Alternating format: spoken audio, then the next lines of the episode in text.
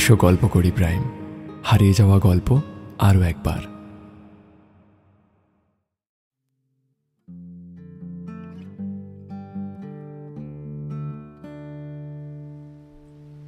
মানুষ কি চায়? উন্নতি না আনন্দ? উন্নতি করে কি হবে যদি তাতে আনন্দই না থাকে? আমি এমন কত লোকের কথা জানি যারা জীবনে উন্নতি করেছে বটে। কিন্তু আনন্দকে হারিয়েছে। অতিরিক্ত ভোগে মনোবৃত্তির ধার ক্ষয়ে ক্ষয়ে ভোঁতা হয়ে গিয়েছে। এখন আর কিছুতেই তেমন আনন্দ পায় না।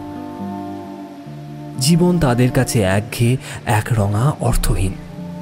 মনের শান বাঁধানো পুকুরে রস ঢুকতে পায় না। জীবন তাদের কাছে বড়ই একাকী, বড়ই নির্জন।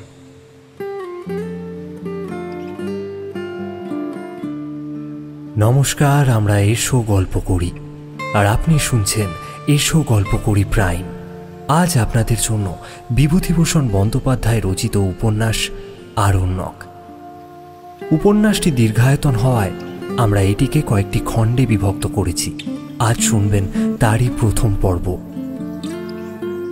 শুরু হচ্ছে বিভূতিভূষণ বন্দ্যোপাধ্যায়ের অমর সৃষ্টি, আরণ্যক।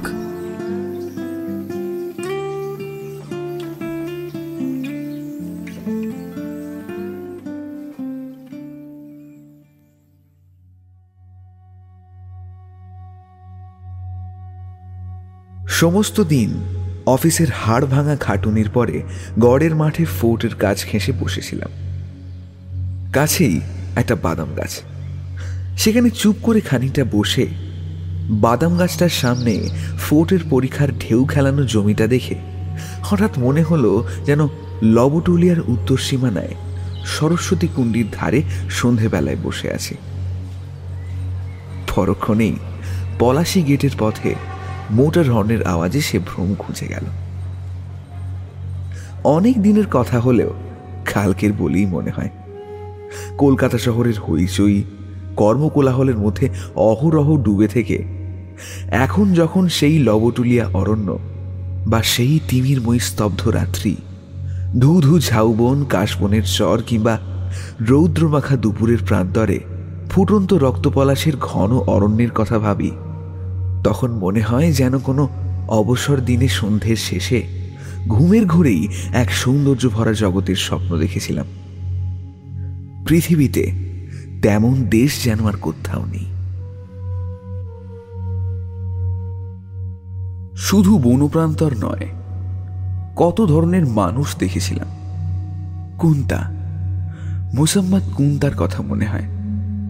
এখনও যেন সুঁঠিয়া বৈহারের বিস্তীর্ণ বন্য কুলের জঙ্গলে সেই দরিদ্র মেয়েটি তার ছেলে মেয়েদেরকে সঙ্গে নিয়ে বন্য কুল সংগ্রহ করে তার দৈনন্দিন সংসার যাত্রার ব্যবস্থায় ব্যস্ত। নয়তো জ্যোৎস্না ভরা গভীর শীতের রাতে সে আমার পাতের ভাত নেবার আশায় আজমাবাদ কাছারির প্রাঙ্গণের এক কোণে ইঁদারাটার কাছে দাঁড়িয়ে আছে।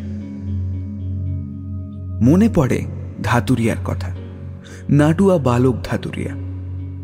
দক্ষিণ দেশে ধরমপুর পরগনার ফসল মারা যাওয়াতে ধাতুরিয়া নিচে গিয়ে পেটের ভাত জোগাড় করতে এসেছিল। লবটুলিয়া অঞ্চলের জনবিরল বন্য গ্রামগুলিতে চীনা ঘাসের দানা ভাজা আর আখের গুড় খেতে পেয়ে কি খুশির হাসি দেখেছিলাম তার মুখে। কোঁকড়া কোঁকড়া চুল, ডাগর দুই চোখ, একটু মেলি ধরনের ভাবভঙ্গি। বছর তেরো চোদ্দ বয়সের সুশ্রী ছেলেটি। সংসারে তার বাপ নেই, মা নেই, কেউ কোথাও নেই। তাই সেই অল্প বয়সেই তাকে নিজের চেষ্টা নিজেকেই দেখতে হয়। হয়তো সংসারের স্রোতে আবার কোথায় ভেসে গেল। মনে পড়ে সরল মহাজন ধাওতাল সাহুকে আমার খড়ের বাংলোর কোনটাতে বসে সে বড় বড় সুপারি জাঁতি দিয়ে কাটছে। গভীর জঙ্গলের মধ্যে ছোট্ট কুঁড়ে ঘরের ধারে বসে দরিদ্র ব্রাহ্মণ রাজু পাঁড়ে তিনটি মহিষ চড়াচ্ছে আর আপন মনে গান করছে। মহালিখারূপের পাহাড়ের পাদদেশে বিশাল বনপ্রান্তরে বসন্ত নেমেছে। লবটুলিয়া বৈহারের সর্বত্র হলুদ রঙের গুলগুলি ফুলের মেলা। দ্বীপ্রহরে তামরাভ রৌদ্রদগ্ধ দিগন্ত যেন বালির ঝড়ে ঝাপসা। রাতে দূরে মহালিখারূপের পাহাড়ে যেন আগুনের মালা দেখা যায়। শালবনে কারা যেন আগুন দিয়েছে। কত অতি দরিদ্র বালক বালিকা নরনারী, কত দুর্দান্ত প্রকৃতির মহাজন, গায়ক, কাঠুরে, ভিখারি, বিচিত্র জীবনযাত্রার সঙ্গে পরিচয় হয়েছিল। মোহনপুরা রিজার্ভ ফরেস্টের মধ্যে গভীর রাত্রে বন্য মহিষ শিকার করতে গিয়ে ডালপালা ঢাকা গর্তের ধারে বিরাট কায় বন্য মহিষের দেবতাকে তারা দেখতে পেয়েছিল। সে গল্প আমায় শুনিয়েছিল তারা। এদের কথাই বলব। যে পথে সভ্য মানুষের চলাচলটা কম, কত অদ্ভুত জীবনধারা স্রোত আপন মনে উপল বিকীর্ণ নদী খাত দিয়ে ঝিরঝির করে বয়ে চলে যে পথে। তাদের সঙ্গে পরিচয়ের স্মৃতি আজও ভুলে উঠতে পারিনি। কিন্তু আমার এই স্মৃতি আনন্দের নয়, দুঃখের।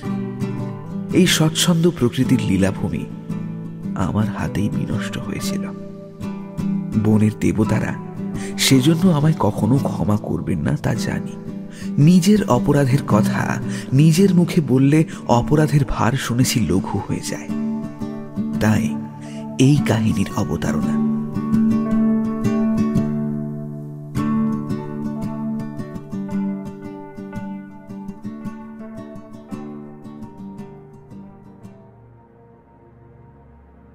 পনেরো ষোলো বছর আগেকার কথা। বিয়ে পাশ করে কলকাতায় বসে আছি। বহু জায়গায় ঘুরেও চাকরি পাওয়া গেল না। মেসে অনেক দিন ধরে আছি, তাই নিতান্ত তাড়িয়ে দেয় না। কিন্তু তাগাদার উপর তাগাদা দিয়ে মেসের ম্যানেজার অস্থির করে তুলেছে। মেসে প্রতিমা গড়িয়ে পুজো হচ্ছে ধুমধামও মন্দ নয়। সকালে উঠে ভাবছি আজ সব বন্ধ। দু একটা জায়গায় একটু আশা দিয়েছিল, তা আজ আর কোথাও যাওয়া খুব একটা কাজের হবে না। বরং তার সে ঘুরে ঘুরে ঠাকুর দেখে বেড়াই মেসের চাকুর জগন্নাথ এমন সময় এক টুকরো কাগজ হাতে দিয়ে গেল। পড়ে দেখলাম ম্যানেজারের লেখা তাগাদার চিঠি। আজ মেসে পুজো উপলক্ষে ভালো খাবার দাবারের ব্যবস্থা হয়েছে। আমার কাছে দু মাসের টাকা বাকি। আমি যেন চাকরের হাতে অন্তত দশটি টাকা দিই। অন্যথা কাল থেকে খাবার জন্য আমায় অন্যত্র ব্যবস্থা করতে হবে। কথাটা খুবই ন্যায্য বটে, কিন্তু আমার সম্বল মোটে দুটি টাকা আর কয়কানা পয়সা। কোনো জবাব না দিয়েই মেস থেকে বের হলাম। পাড়ার নানা স্থানে পুজোর বাজনা বাজছে। ছেলেমেয়েরা গলির মোড়ে দাঁড়িয়ে গোলমাল করছে।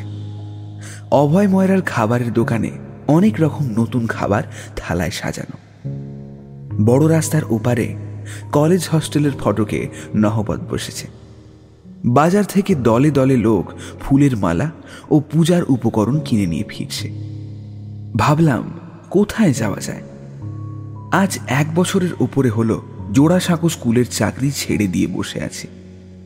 অথবা ঠিক বসে নেই। চাকরির খোঁজে হেন মার্চেন্ট অফিস নেই হেন স্কুল নেই, হেন খবরের কাগজের আপিস নেই, হেন বড় লোকের বাড়িও নেই, যেখানে অন্তত দশ বার না হাঁটাহাঁটি করেছি। কিন্তু সকলেরই এক কথা, চাকরি খালি নেই। এই সবই ভাবছি হঠাৎ পথের সতীশের সঙ্গে দেখা। সতীশের সঙ্গে হিন্দু হস্টেলে একসঙ্গে থাকতাম। বর্তমানে সে আলিপুরের উকিল। বিশেষ কিছু হয় বলে মনে হয় না। বালিগঞ্জের ওদিকে কোথায় একটা টিউশনি আছে। সেটাই আপাতত সংসার সমুদ্রে, তার পক্ষে ভেলার কাজ করছে। আর আমার ভেলা তো দূরের কথা, একখানা মাস্তুল ভাঙা কাঠও নেই। যত দূর হাবুডুবু খাওয়া যায়, তা খাচ্ছি। সতীশকে দেখে আপাতত সে কথা ভুলে গেলাম। কলেজে পড়বার সময়, আজ প্রায় পাঁচ ছ বছর আগেকার কথা। আমোদ পেলে আর কিছুই চাইতাম না। এখনও দেখলাম সেই মনের ভাব কাটেনি। হিন্দু হস্টেলে ঠাকুর দেখতে গিয়ে সেখানে মধ্যাহ্ন ভোজনের নিমন্ত্রণ পেলাম। কারণ আমাদের দেশের অনেক পরিচিত ছেলে এখানেই থাকে। তারা কিছুতেই আসতে দিতে চাইল না। বললাম, আহা বিকেলে জলসা হবে তো, এখন কি? আমি মেস থেকে খেয়ে আসব খন। তারা সে কথায় কর্ণপাত করল না। অবশ্য কর্ণপাত করলে আমাকে সরস্বতী পুজোর দিনটা উপবাসেই কাটিয়ে দিতে হতো। ম্যানেজারের অমন কড়া চিঠির পরে আমি গিয়ে মেসের লুচি পায়েসের ভোজ খেতে কখনই পারতাম না। বিশেষ করে যখন একটা টাকাও দিইনি। এই বেশ হলো। পেট ভরে নিমন্ত্রণ খেয়ে বইকালে জলসার আসরে গিয়ে বসলাম। আবার তিন বছর পূর্বের ছাত্র জীবনের উল্লাস যেন ফিরে আসলো। এই সময় কে মনে রাখে, চাকরি পেলাম কি পেলাম না? মেসের ম্যানেজার মুখ হাঁড়ি করে বসে আছে কি নেই? ঠুমরি ও কীর্তনের সমুদ্রে তলিয়ে গিয়ে একরকম ভুলেই গেলাম যে দেনা মিটিয়ে দিতে না পারলে কাল সকাল থেকে বায়ু ভক্ষণের ব্যবস্থা করতে হবে। জলসা যখন ভাঙল, তখন রাত এগারোটা। অবিনাশের সঙ্গে আলাপ হলো। হিন্দু হস্টেলে থাকবার সময় সে আর আমি ডিবেটিং ক্লাবের সাই ছিলাম। একবার স্যার গুরুদাস বন্দ্যোপাধ্যায়কে আমরা সভাপতি করেছিলাম। বিষয় ছিল, স্কুল কলেজে বাধ্যতামূলক ধর্মশিক্ষা প্রবর্তন করা উচিত। অবিনাশ প্রস্তাবকর্তা, আমি প্রতিবাদী পক্ষের নায়ক। উভয় পক্ষে তুমুল তর্কাতর্কির পর সভাপতি আমাদের পক্ষে মত দিলেন। সেই থেকে অবিনাশের সঙ্গে খুব বন্ধুত্ব হয়ে যায়। যদিও কলেজ থেকে বের হয়ে এই প্রথম আবার তার সঙ্গে দেখা সাক্ষাৎ। অবিনাশ বলল, চলো, আমার গাড়ি রয়েছে, তোমায় পৌঁছে দিই। শোনো, কাল হ্যারিংটন স্ট্রিটে আমার বাড়িতে চা খাবে বিকেল চারটের সময়। ভুলো না যেন। তেত্রিশের দুই লিখে রাখো তো নোট বইতে লিখে রাখো।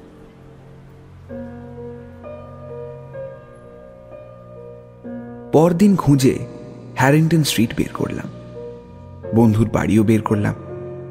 বাড়ি খুব বড় নয়, তবে সামনে পেছনে বাগান। গেটে ভেস্টেরিয়া লতা ও নেপালি দারোয়ান। লাল সুরকির বাঁকা রাস্তা, রাস্তার এক ধারে সবুজ ঘাসের বন। অন্য ধারে বড় বড় মুকুন্দ চাপা ও আম গাছ। গাড়ি বারান্দায় বড় একখানা মোটর গাড়ি। বড় লোকের বাড়ি নয় বলে ভুল করবার কোনো দিক থেকেই কোনো উপায় নেই। সিঁড়ি দিয়ে ওপরে উঠেই বসবার ঘর। অবিনাশ এসে আদর করে ঘরে বসাল এবং প্রায় সঙ্গে সঙ্গেই পুরাতন দিনের কথাবার্তায় আমরা দুজনেই মশগুল হয়ে গেলাম। অবিনাশের বাবা ময়নমোহন সিংহের একজন বড় জমিদার। কিন্তু সম্প্রতি কলকাতার বাড়িতে তারা কেউই নেই। অবিনাশের এক ভগ্নির বিবাহ উপলক্ষে গত অগ্রহায়ণ মাসে তারা দেশে গিয়েছিলেন। এখনও কেউই আসেননি। এ কথা ও কথার পর অবিনাশ বলল তুমি তো আইন পড়েছিলে না? হ্যাঁ পাশও করেছি কিন্তু ওকালতি করবার মতিগতি নেই। আমি ওই জোড়াসাঁকো স্কুলে মাস্টারি করতাম সম্প্রতি বসেই আছি একরকম। ভাবছি মাস্টারিটা আর করব না। দেখি অন্য কোনো দিকে যদি দু এক জায়গায় আশাও পেয়েছি। আশা পাওয়ার কথা সত্য নয়, কিন্তু অবিনাশ বড় লোকের ছেলে, মস্ত বড় এস্টেট ওদের। তার কাছে চাকরির উমেদারি করছি এটা না দেখায় তাই কথাটা বললাম।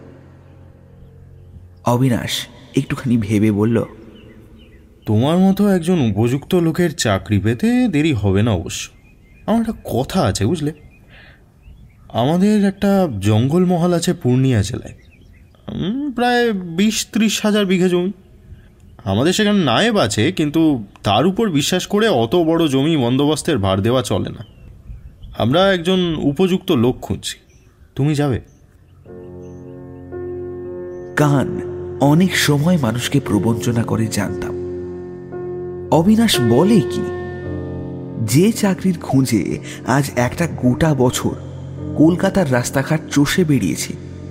চায়ের নিমন্ত্রণে সম্পূর্ণ অযাচিতভাবে। সেই চাকরির প্রস্তাব আপনা থেকেই সম্মুখে এসে উপস্থিত হলো।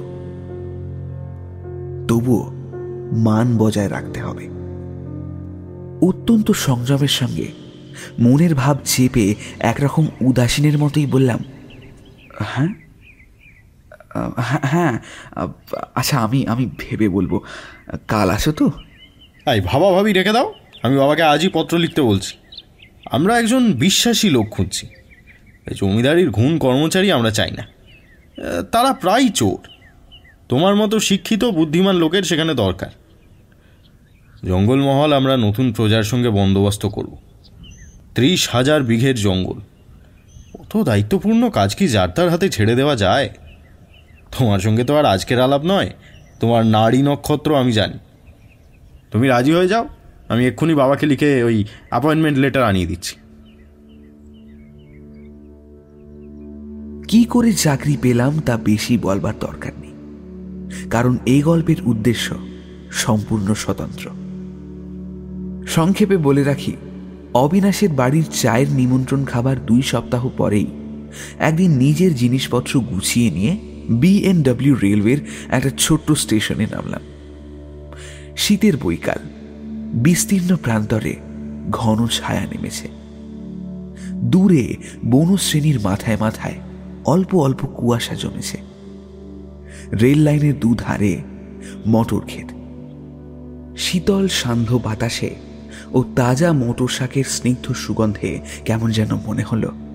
যে জীবন আরম্ভ করতে যাচ্ছি তা বড়ই নির্জন হবে। এই শীতের সন্ধ্যা যেমন নির্জন যেমন নির্জন এই উদাস প্রান্তর আর ওই দূরের নীলবর্ণ বনশ্রেণী, ঠিক সেই রকম। গরুর গাড়িতে প্রায় পনেরো ষোলো ক্রোশ চললাম সারা রাত্রি ধরে। ছইয়ের মধ্যে কলকাতা থেকে আনিত কম্বল, র্যাগ ইত্যাদি শীতে জল হয়ে গেল। কে জানত এইসব অঞ্চলে এত ভয়ানক শীত? সকালে রৌদ্র যখন উঠেছে, তখনও পথ চলছি। প্রাকৃতিক দৃশ্য অন্য মূর্তি পরিগ্রহ করেছে। ক্ষেত খামার নেই, বস্তি লোকালয়েও বড় একটা দেখা যায় না। কেবল ছোট বড় বন, কোথাও ঘন, কোথাও পাতলা। মাঝে মাঝে মুক্ত প্রান্তর। কিন্তু তাতে ফসলের আবাদ নেই।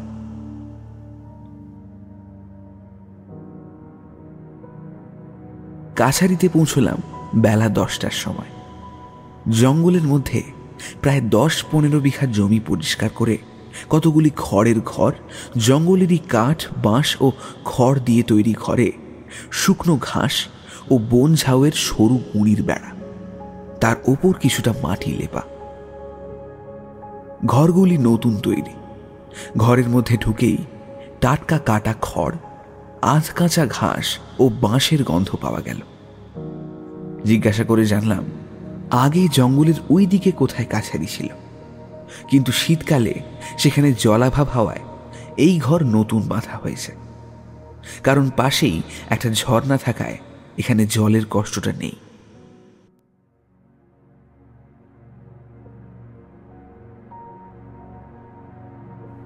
জীবনের বেশিরভাগ সময়টা কলকাতাতেই কাটিয়েছি। বন্ধু বান্ধবদের সঙ্গে লাইব্রেরি, থিয়েটার, সিনেমা, গানের আড্ডা, এসব ভিন্ন জীবন কল্পনাও করতে পারি না। এই অবস্থায় চাকরির কয়েকটি টাকার খাতিরে যেখানে এসে পড়লাম, এত নির্জন স্থানের কল্পনাও কোনোদিন করিনি। দিনের পর দিন যায়, পূর্বাকাশে সূর্যের উদয় দেখি দূরের পাহাড় ও জঙ্গলের মাথায়।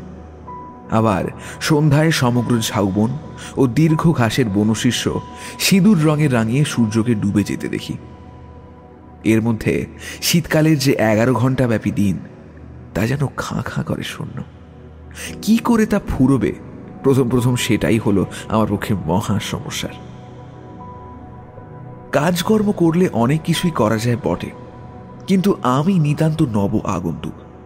এখনও ভালো করে এখানকার লোকের ভাষা পর্যন্ত বুঝতে পারি না। কাজের কোনো বিলি ব্যবস্থাও করতে পারি না। নিজের ঘরে বসে বসে যে কয়খানি বই সঙ্গে এনেছিলাম তা পড়েই কোনো রকমে দিন কাটাচ্ছি। কাছারিতে লোকজন যারা আসে, তারা নিতান্তই বর্বর। না বোঝে তারা আমার কথা, না আমি ভালো করে বুঝি তাদের কথা। প্রথম দিন দশেক যে কি কষ্টে কাটলো, কতবার মনে হলো চাকরির দরকার নেই। এখানে হাঁপিয়ে মরার চেয়ে আধ পেটা খেয়ে কলকাতায় থাকা ভালো। অবিনাশের অনুরোধে কি ভুলই যে করেছি এই জনহীন জঙ্গলে এসে এই জীবন আমার জন্য নয়। রাত্রিতে নিজের ঘরে বসে এই সবই ভাবছি এমন সময়। ঘরের দরজা ঠেলে কাছারির বৃদ্ধ মুহুরি গোষ্ঠ চক্রবর্তী প্রবেশ করলেন। এই একমাত্র লোক যার সঙ্গে বাংলা কথা বলে হাঁপ ছেড়ে বাঁচি। গোষ্ঠবাবু এখানে আছেন অন্তত সতেরো আঠেরো বছর। বর্ধমান জেলায় বনপাস স্টেশনের কাছে কোন গ্রামে তার বাড়ি। বললাম, আরে, বসুন গোষ্ঠবাবু। গোষ্ঠবাবু অন্য একখানা চেয়ারে বসলেন। বললেন আপনাকে একটা কথা বলতে এলাম নিরিবিলি। এখানকার কোনো মানুষকে বিশ্বাস করবেন না। এ তো আপনার বাংলাদেশ নয়। লোকজন সব বড়ই খারাপ। আচ্ছা তা বাংলাদেশের মানুষও যে সবাই খুব ভালো এমন তো নয় গোষ্ঠবাবু। আর সে আর আমার জানতে বাকি নেই ম্যানেজার বাবু সেই দুঃখে আর ম্যালেরিয়ার তাড়নায় প্রথম এখানে আসি। প্রথম এসেই বড় কষ্ট হতো। এ জঙ্গলে মন হাঁপিয়ে উঠত। কিন্তু ব্যাপার কি জানেন? আজকাল এমন হয়েছে, দেশ তো দূরের কথা। পূর্ণিয়া কি পাটনায় কাজ করতে গিয়ে দুদিনের বেশি তিন দিন টিকতে পারিনি? গোষ্ঠবাবুর মুখের দিকে সকৌতুকে চাইলাম। ফলে কি লোকটা? জিজ্ঞেস করলাম, কেন? থাকতে পারেন না কেন? জঙ্গলের জন্য মন হাঁপায় নাকি? গোষ্ঠবাবু আমার দিকে চেয়ে একটু হাসলেন। বললেন ঠিকই তাই ম্যানেজার বাবু। আপনিও বুঝবেন। নতুন এসেছেন কলকাতা থেকে কলকাতার জন্য মন উড়ু উড়ু করছে। বয়সটা আপনার কম। কিছুদিন থাকুন তারপর দেখবেন। আচ্ছা তা কি দেখব? জঙ্গলটা আপনাকে পেয়ে বসবে। কোনো গোলমাল কি লোকের ভিড় ক্রমশ আর আপনার ভালো লাগবে না? আমারও তো তাই হয়েছে মশাই। এই গত মাসে মুঙ্গের গিয়েছিলাম মকদ্দমার কাজে। কে বলি মনে হয় কবে এখান থেকে বেরোবো? মনে মনে ভাবলাম ভগবান সে দুরবস্থার হাত থেকে আমায় উদ্ধার করুন। তার আগে চাকরিতে ইস্তফা দিয়ে কবে কলকাতা ফিরে গিয়েছি। গোষ্ঠবাবু বললেন আচ্ছা ওই বন্দুকটা রাত বেরাতে শিওরে শিওরে রেখে শোবেন জায়গাটা ভালো নয়। এর আগে একবার কাছারিতে ডাকাতি হয়ে গিয়েছে। তবে আজকাল এখানে আর টাকা কড়ি থাকে না সেই যা কথা। বলেন কি কতকাল আগে ডাকাতি হয়েছিল? এই বেশি না এই বছর আট নয় আগে। কিছুদিন থাকুন তখন সব কথা জানতে পারবেন। এই অঞ্চল বড় খারাপ। তাছাড়া এই ভয়ানক জঙ্গলে ডাকাতি করে মেরে দিলে দেখবেই বা কে। গোষ্ঠবাবু চলে গেলে একবার ঘরের জানালার কাছে এসে দাঁড়ালাম। দূরে জঙ্গলের মাথায় চাঁদ উঠেছে। আর সেই উদীয়মান চন্দ্রের পটভূমিকায় আঁকা বাঁকা একটা ঝাউবনের ডাল। ঠিক যেন জাপানি চিত্রকর হকুসায়ে অঙ্কিত একখানা ছবি। চাকরি করবার আর জায়গা খুঁজে পেলাম না। এই সব বিপজ্জনক স্থান আগে জানলে কখনোই অবিনাশকে কথা দিতাম না। দুর্ভাবনা সত্ত্বেও উদীয়মান চন্দ্রের সৌন্দর্য আমাকে বড়ই মুগ্ধ করল।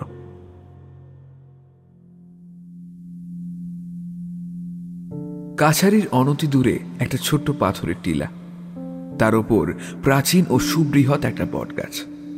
এই বটগাছের নাম গ্রান্ড সাহেবের বটগাছ। কেন এই নাম হলো? তখন অনুসন্ধান করেও কিছু জানতে পারিনি। একদিন নিস্তব্ধ অপরাহ্নে বেড়াতে বেড়াতে পশ্চিম দিগন্তে সূর্যাস্তের শোভা দেখতে টিলার ওপরে উঠলাম। টিলার ওপরকার বটতলায় আসন্ন সন্ধ্যের ঘন ছায়ায় দাঁড়িয়ে দাঁড়িয়ে কত দূর পর্যন্ত এক চমকে যেন দেখতে পেলাম। কলুটোলার মেস কপালি টোলার সেই ব্রিজের আড্ডাটি। গোলদিহিতে আমার প্রিয় বেঞ্চখানা। প্রতিদিন এমন সময় যাতে গিয়ে বসে কলেজ স্ট্রিটের বিরামহীন জনস্রোত ও বাস মোটরের ভিড় দেখতাম। হঠাৎ যেন কত দূরে পড়ে রয়েছে মনে হলো তারা। মনটা হু হু করে উঠল। কোথায় আছি?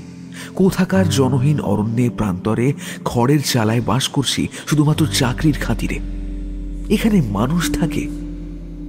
লোক নেই, জন নেই, সম্পূর্ণ নিঃসঙ্গ। একটা কথা বলার মানুষ পর্যন্ত নেই।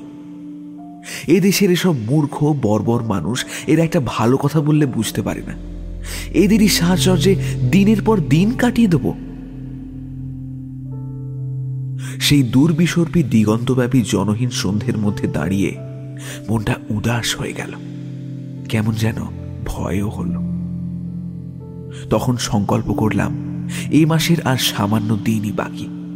সামনের মাসটা কোনো রকমে চোখ বুঝে কাটিয়ে দেব। তারপর অবিনাশকে একখানা লম্বা পত্র লিখে চাকরিতে ইস্তফা দিয়ে কলকাতায় ফিরে গিয়ে সভ্য বন্ধু বান্ধবদের অভ্যর্থনা পেয়ে, সভ্য খাদ্য খেয়ে, সভ্য সুরের সংগীত শুনে মানুষের ভিড়ের মধ্যে ঢুকে বহু মানবের আনন্দ, উল্লাস ভরা কণ্ঠস্বর শুনে বাঁচব। পূর্বে কি ছাই জানতুম মানুষের মধ্যে থাকতে এত ভালোবাসি? মানুষকে এত ভালোবাসি? তাদের প্রতি আমার যে কর্তব্য রয়েছে, হয়তো সবসময় তা করে উঠতে পারি না। কিন্তু তাদের ভালোবাসি সেটা তো নিশ্চয়। নতুবা এত কষ্ট পাবো কেন তাদের ছেড়ে এসে?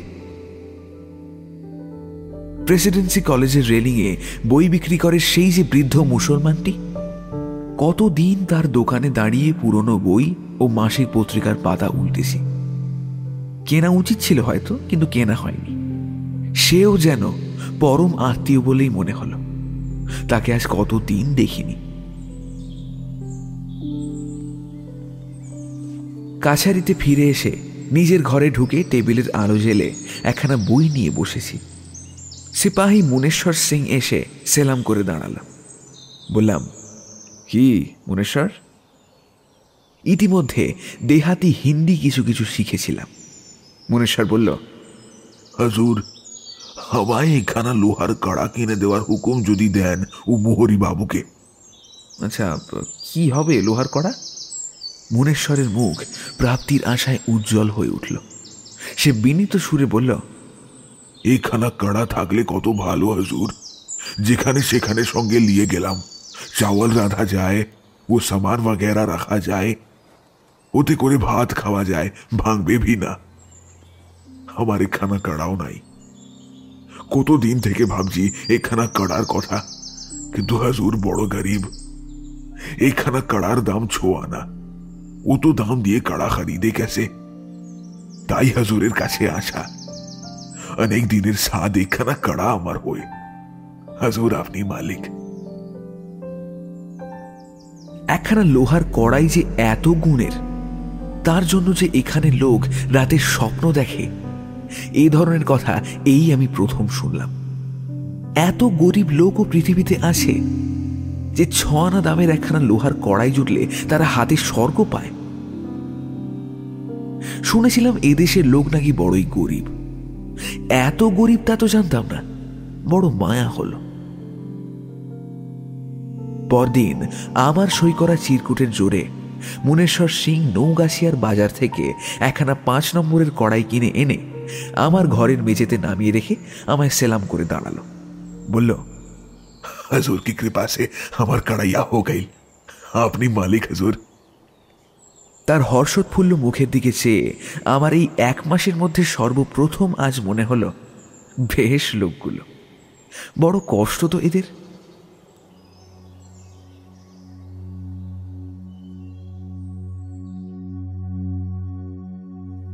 কিছুতেই কিন্তু এখানকার এই জীবনের সঙ্গে নিজেকে আমি খাপ খাওয়াতে পারছি না।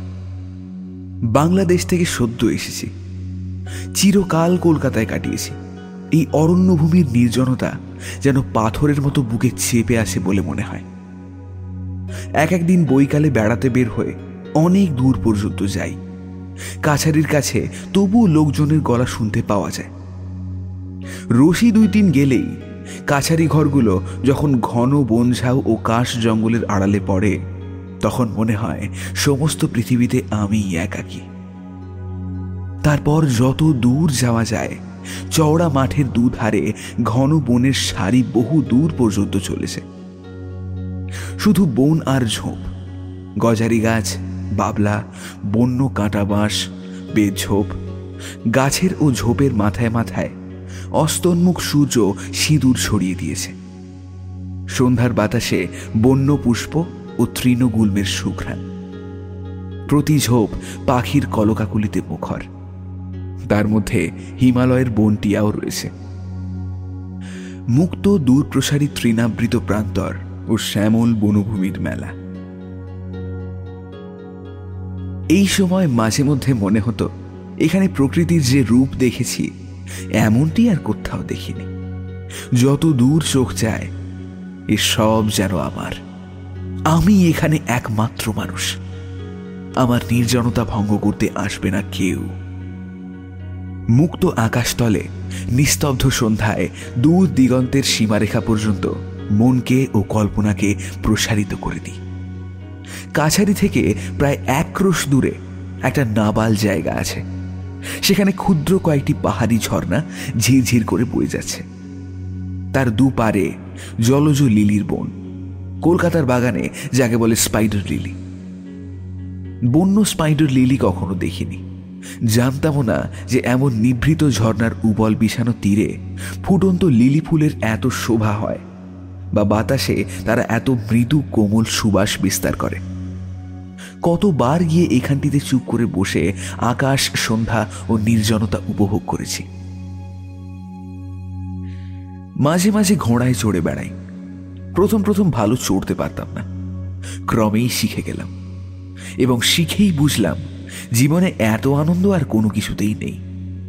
যে কখনো এমন নির্জন আকাশতলে, দিগন্তব্যাপী বনপ্রান্তরে ইচ্ছামতো ঘোড়া ছুটিয়ে না বেরিয়েছে, তাকে কখনোই বোঝানো যাবে না সেটা কীরকম আনন্দ? কাছারি থেকে দশ পনেরো মাইল দূরবর্তী স্থানে সার্ভে পার্টি কাজ করছে। প্রায়ই আজকাল সকালে এক পেয়ালা চা খেয়ে ঘোড়ার পিঠে জিন কষিয়ে সেই যে ঘোড়ায় উঠি, কোনোদিন ফিরি বইকালে কোনোদিন বা ফেরার পথে জঙ্গলের মাথার উপর নক্ষত্র ওঠে। বৃহস্পতি জলজল করে। জ্যোৎস্না রাতে বন্য পুষ্পের সুবাস জ্যোৎস্নার সঙ্গেই মিশে থাকে। শ্রীগালের রব প্রহর ঘোষণা করে। জঙ্গলের ঝিঁঝি পোকা দল বেঁধে ডাকে।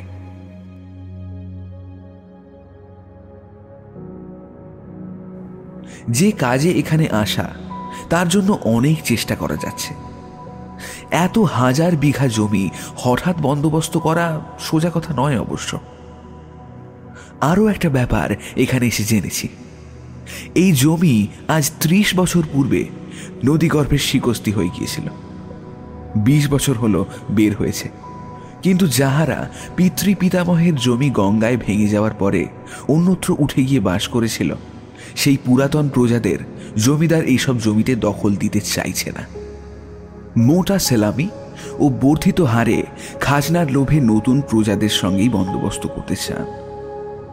অথচ যেসব গৃহহীন, আশ্রয়হীন, অতি দরিদ্র পুরাতন প্রজাকে তাদের ন্যায্য অধিকার থেকে বঞ্চিত করা হচ্ছে, তারা বারবার অনুরোধ, উপরোধ, কান্নাকাটি করেও জমি পাচ্ছে না। আমার কাছেও অনেকেই এসেছিল। তাদের অবস্থা দেখলে কষ্ট হয়। কিন্তু জমিদারের হুকুম, কোনো পুরাতন প্রজাকে জমি দেওয়া হবে না। কারণ একবার চেপে বসলে তাদের পুরাতন সত্ত্ব তারা দাবি করতে পারে। জমিদারের লাঠির জোর বেশি। প্রজারা আজ ২০ বছর ভূমিহীন ও গৃহহীন অবস্থায় দেশে দেশে মজুরি করে খায়। কেউ সামান্য চাষবাস করে, অনেকে মারা গিয়েছে। তাদের ছেলেপিলেরা নাবালক বা অসহায়। প্রবল প্রভাবশালী জমিদারের বিরুদ্ধে স্রোতের মুখে কুটারের মতো ভেসে যাবে। এদিকে নতুন প্রজা সংগ্রহ করা যায় কোথা থেকে? মুঙ্গের, পূর্ণিয়া, ভাগলপুর, ছাপড়া প্রভৃতি কাছেবর্তী জেলা থেকে লোক যারা আসে, দর্শনেই তারা পিছিয়ে যায়। দু পাঁচজন কিছু কিছু নিয়েওছে এইরূপ মৃদু গতিতে অগ্রসর হলে দশ হাজার বিঘা জঙ্গলি জমি প্রজাবিলি হতে বিশ পঁচিশ বছর লেগে যাবে। আমাদের একদিহি কাছারি আছে, সেও ঘোর জঙ্গলময় মহাল এখান থেকে ১৯ মাইল দূরে। জায়গাটার নাম লবটুলিয়া। কিন্তু এখানেও যেমন জঙ্গল, সেখানেও তেমনি। কেবল সেখানে কাছারি রাখার উদ্দেশ্য এই যে সেই জঙ্গলটা প্রতি বছর গোয়ালাদের গরু, মহিষ চড়াবার জন্য খাজনা করে দেওয়া হয়। এ বাদে সেখানে প্রায় দু তিনশো বিঘা জমিতে বন্য কুলের জঙ্গল আছে। লাক্ষা কীট পুষিবার জন্য লোকে এই কুল বন জমা নিয়ে থাকে। এই টাকাটা আদায় করবার জন্য সেখানে দশ টাকা মাহিনার একজন পাটোয়ারি ও তার একটা ছোট্ট কাছারি আছে। কুলবন ইজারা হওয়ার সময় আসছে। একদিন ঘোড়া করে লবটুলিয়াতে রওনা হলাম। আমার কাছারি ও লবটুলিয়ার মাঝখানে একটা উঁচু রাঙামাটির ডাঙা প্রায় সাত আট মাইল লম্বা। এর নাম ফুলকিয়া অরণ্য।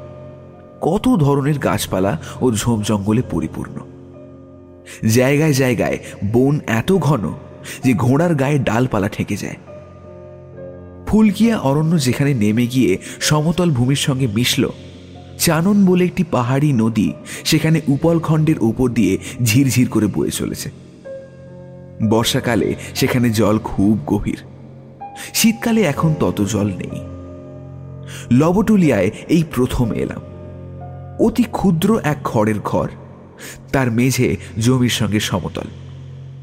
ঘরের বেড়া পর্যন্ত শুকনো কাশ ও ঝাউবনের ডালপালা দিয়ে বাঁধা। সন্ধ্যার কিছু পূর্বে সেখানে পৌঁছলাম। শীতে জমে যাওয়ার উপক্রম হলাম বেলা না পড়তেই। সিপাহেরা বনের ডালপালা জ্বালিয়ে আগুন করল। সেই আগুনের ধারে ক্যাম্প চেয়ারে বসলাম। অন্য সবাই গোল হয়ে আগুনের চারিধারে বসল। কোথা থেকে শের পাঁচেকের একটা রুই মাছ পাটোয়ারি এনেছিল? এখন কথা উঠল, রান্না করবে কে? আমি সঙ্গে পাঁচক আনিনি, নিজেও রান্না করতে জানি না। আমার সঙ্গে সাক্ষাৎ করবার জন্য সাত আটজন লবটুলিয়ায় অপেক্ষা করছিল। তাদের মধ্যে কন্টু মিশ্র নামে এক মৈথিল ব্রাহ্মণকে পাটোয়ারি রান্নার জন্য নিযুক্ত করল। পাটোয়ারিকে বললাম, এসব লোকই কি ইজারা ডাকবে? পাটোয়ারি বলল না হুজুর, ওরা খাবার লোভে এসেছে। আপনার আসবার নাম শুনে আজ দুদিন হলো কাছারিতে এসে বসে আছে। এই দেশের লোক ওই রকমই অভ্যেস, আরও অনেকে বোধহয় কালকে আসবে। এমন কথা কখনো শুনিনি। বললাম, সে কি? আমি তো নিমন্ত্রণ করিনি এদের? হুজুর এরা বড় গরিব। ভাত জিনিসটা এরা খেতে পায় না। কলাইয়ের ছাতু, মকাইয়ের ছাতু, এই এরা বারো মাস খায়। ভাত খেতে পাওয়াটা এরা ওই ভোজনের সমান বিবেচনা করে। আপনি আসছেন, দুটো ভাত খেতে পাবে এখানে, সেই লোভেই এসেছে। দেখুন না আরও কত আসে। বাংলাদেশের লোকে বড় বেশি সভ্য হয়ে গিয়েছে এদের তুলনায়। তেমনটাই মনে হলো। কেন জানি না, এই অন্ন ভোজন লোলুপ সরল ব্যক্তিগুলোকে আমার সেরাতে বড়ই ভালো লেগে গেল। আগুনের চারিধারে বসে তারা নিজেদের মধ্যে গল্প করছিল। আমি শুনছিলাম। প্রথমে তারা আমায় আগুনে বসতে দেখেনি, আমার প্রতি সম্মানসূচক দূরত্ব বজায় রাখবার জন্যই। আমি তাদের ডেকে আনলাম। কন্টু মিশ্র কাছে বসেই আসান কাঠের ডালপালা জ্বালিয়ে মাছ ধরছে। ধুনা পোড়াবার মতো সুগন্ধ বেরোচ্ছে ধোঁয়া থেকে। আগুনের কুণ্ডের বাইরে গেলে মনে হয় যেন আকাশ থেকে বরফ পড়ছে। এতটাই শীত। খাওয়া দাওয়া শেষ হতে রাত হয়ে গেল অনেক। কাছারিতে যত লোক ছিল, সকলেই খেল। তারপর আবার আগুনের ধারে গোল হয়ে বসা গেল। শীতে মনে হচ্ছে শরীরের রক্ত পর্যন্ত জমে যাবে। ফাঁকা বলেই শীত বোধহয় এত বেশি, কিংবা বোধহয় হিমালয় বেশি দূরে নেই। আগুনের ধারে আমরা সাত আটজন লোক, সামনে ছোট ছোট দুখানি খড়ের ঘর। একখানিতে থাকব আমি আর একখানিতে বাকি এতগুলি লোক। আমাদের চারিদিকে ঘিরে অন্ধকার বন ও প্রান্তর। মাথার ওপরে নক্ষত্র ছড়ানো দূর প্রসারী অন্ধকার আকাশ। আমার বড় অদ্ভুত লাগল, যেন চিরপরিচিত পৃথিবী থেকে নির্বাসিত হয়ে মহাশূন্যে এক অন্য গ্রহে এক অজ্ঞাত রহস্যময় জীবনধারার সঙ্গে জড়িত হয়ে পড়েছি। একজন ত্রিশ বত্রিশ বছরের লোক এই দলের মধ্যেই আমার মনোযোগ বিশেষভাবে আকৃষ্ট করছিল। লোকটির নাম গনৌরি তেওয়ারি শ্যামবর্ণ দুহানা চেহারা, মাথায় বড় চুল, কপালে দুটি লম্বা ফোঁটা কাটা। এই শীতে গায়ে একখানা মোটা চাদর ছাড়া আর কিছুই নেই। এদেশের রীতি অনুযায়ী গায়ে অন্তত একটা মির্জাই থাকা উচিত ছিল। তা পর্যন্ত নেই। অনেকক্ষণ থেকে আমি লক্ষ্য করছিলাম, সে সকলের দিকে কেমন কুণ্ঠিতভাবে চাইছিল। কারও কথায় কোনো প্রতিবাদ করছিল না, অথচ কথা যে সে কম বলছিল তা কিন্তু নয়। এদেশের লোকে যখন কোনো মান্য ও উচ্চপদস্থ ব্যক্তির কথা মেনে চলে, তখন কেবল মাথার সামনের দিকে অল্প ঝাঁকিয়ে সসম্ভ্রমে বলে, হুজুর, গনরিকে বললাম, তা তুমি থাকো কোথায়, তেওয়ারিজি? আমি যে তাকে সরাসরি প্রশ্ন করব, এতটা সম্মান যেন তার পক্ষে সম্পূর্ণ অপ্রত্যাশিত। তারপর সে তার জীবনের ইতিহাস বর্ণনা করে গেল। একটানা নয়, আমার প্রশ্নের উত্তরে টুকরো টুকরো ভাবে। গনৌরি তেওয়ারির বয়স যখন বারো বছর, তার বাপ মা তখন মারা যায়। এক বৃদ্ধা পিসিমা তাকে মানুষ করে। সেই পিসিমাও বাপের মৃত্যুর বছর পাঁচেক পর যখন মারা গেলেন গনৌরি তখন জগতে ভাগ্য অন্বেষণে বের হল। কিন্তু তার জগৎ পূর্বে পূর্ণিয়া শহর, পশ্চিমে ভাগলপুর জেলার সীমানা দক্ষিণে এই নির্জন অরণ্যময় ফুলকিয়া অরণ্য, উত্তরে কুশি নদী, এর মধ্যেই সীমাবদ্ধ। এর মধ্যেই গ্রামে গ্রামে গৃহস্থের দুয়ারে ফিরে কখনো ঠাকুর পুজো করে, কখনো গ্রাম্য পাঠশালায় পণ্ডিতি করে কায়ে ক্লেশে নিজের আহারের জন্য কলাইয়ের ছাতু ও চীনা ঘাসের দানার রুটির সংস্থান করে এসেছে। সম্প্রতি মাস দুই তার চাকরি নেই। ফুলকিয়া বৈহারের দশ হাজার বিঘা অরণ্যময় অঞ্চলে লোকের বস্তি নেই। এখানে যে মহিষ পালকের দল মহিষ চড়াতে আনে জঙ্গলে, তাদের বাথানে বাথানে ঘুরে খাদ্য ভিক্ষা করে বেড়াচ্ছিল। আজ আমার আসার খবর পেয়ে অনেকের সঙ্গে এখানে এসেছে। এসেছে কেন? সে কথা আরও চমৎকার। বললাম আচ্ছা এখানে এত লোক এসেছে কেন, তেওয়ারিজি? হুজুর সবাই বললে ফুলকিয়ার কাছারিতে ম্যানেজার এসেছেন। সেখানে গেলে ভাত খেতে পাওয়া যাবে। তাই ওরা এলো। ওদের সঙ্গে আমিও এলাম। তা ভাত এখানে লোক খেতে পায় না? কোথায় পাবে হুজুর? এই নৌগাছিয়া মারোয়াড়িরা রোজ ভাত খায়। আমি নিজে ভাত খেতে পেলাম বোধহয় ওই তিন চার মাস পরে। গত ভাদ্র মাসের সংক্রান্তিতে ওই রাসবিহারী সিং ওই ওদের বাড়িতে নেমন্তন্ন ছিল। সে বড় লোক ভাত খাইছিল। তারপর আর খাইনি যতগুলি লোক এসেছিল, এই ভয়ানক শীতে কারও গায়ে গরম কাপড় নেই।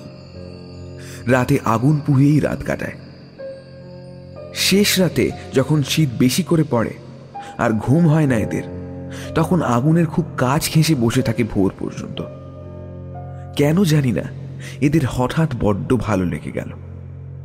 এদের দারিদ্র, এদের সারল্য, কঠোর জীবন সংগ্রামে এদের জুঝিবার ক্ষমতা, এই অন্ধকার অরণ্যভূমি ও হিমবর্ষীয় মুক্ত আকাশ বিলাসিতার কোমল পুষ্পাশ্রিত পথে এদের যেতে দেয়নি।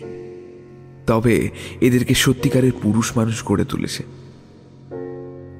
দুটি ভাত খেতে পাওয়ার আনন্দে যারা ভীমদাস টোলা ও পর্বতা থেকে ন মাইল হেঁটে এসেছে, তাও আবার বিনা নিমন্ত্রণে তাদের মনের আনন্দ গ্রহণ করবার শক্তি কত সতেজ ভেবে বিস্মিত হলাম।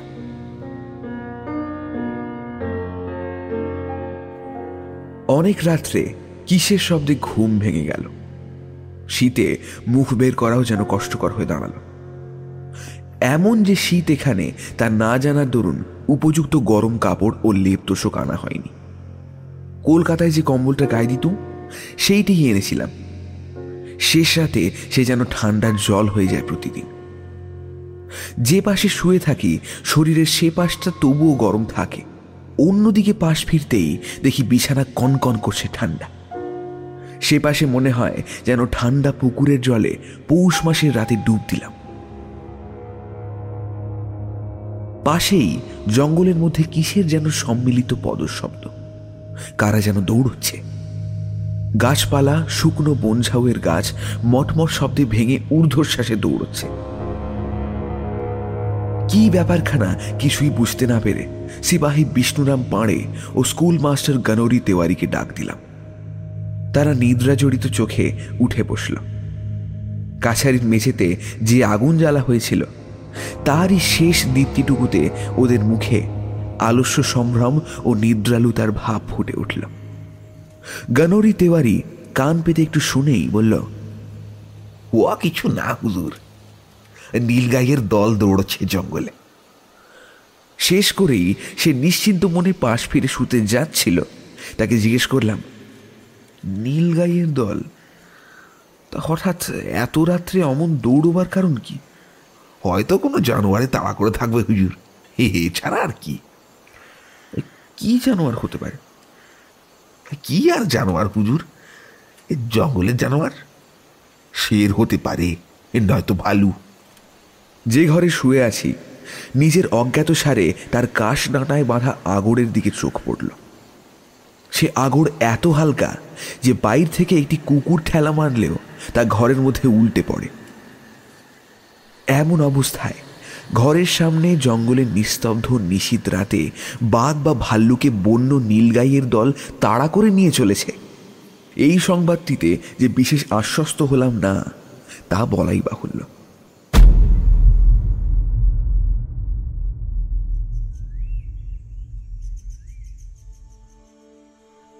দিন যতই যেতে লাগল, জঙ্গলের মোহ ততই আমাকে ক্রমে পেয়ে বসল। এর নির্জনতা ও অপরাহ্নের সিঁদুর ছড়ানো বনসাউয়ের জঙ্গলে।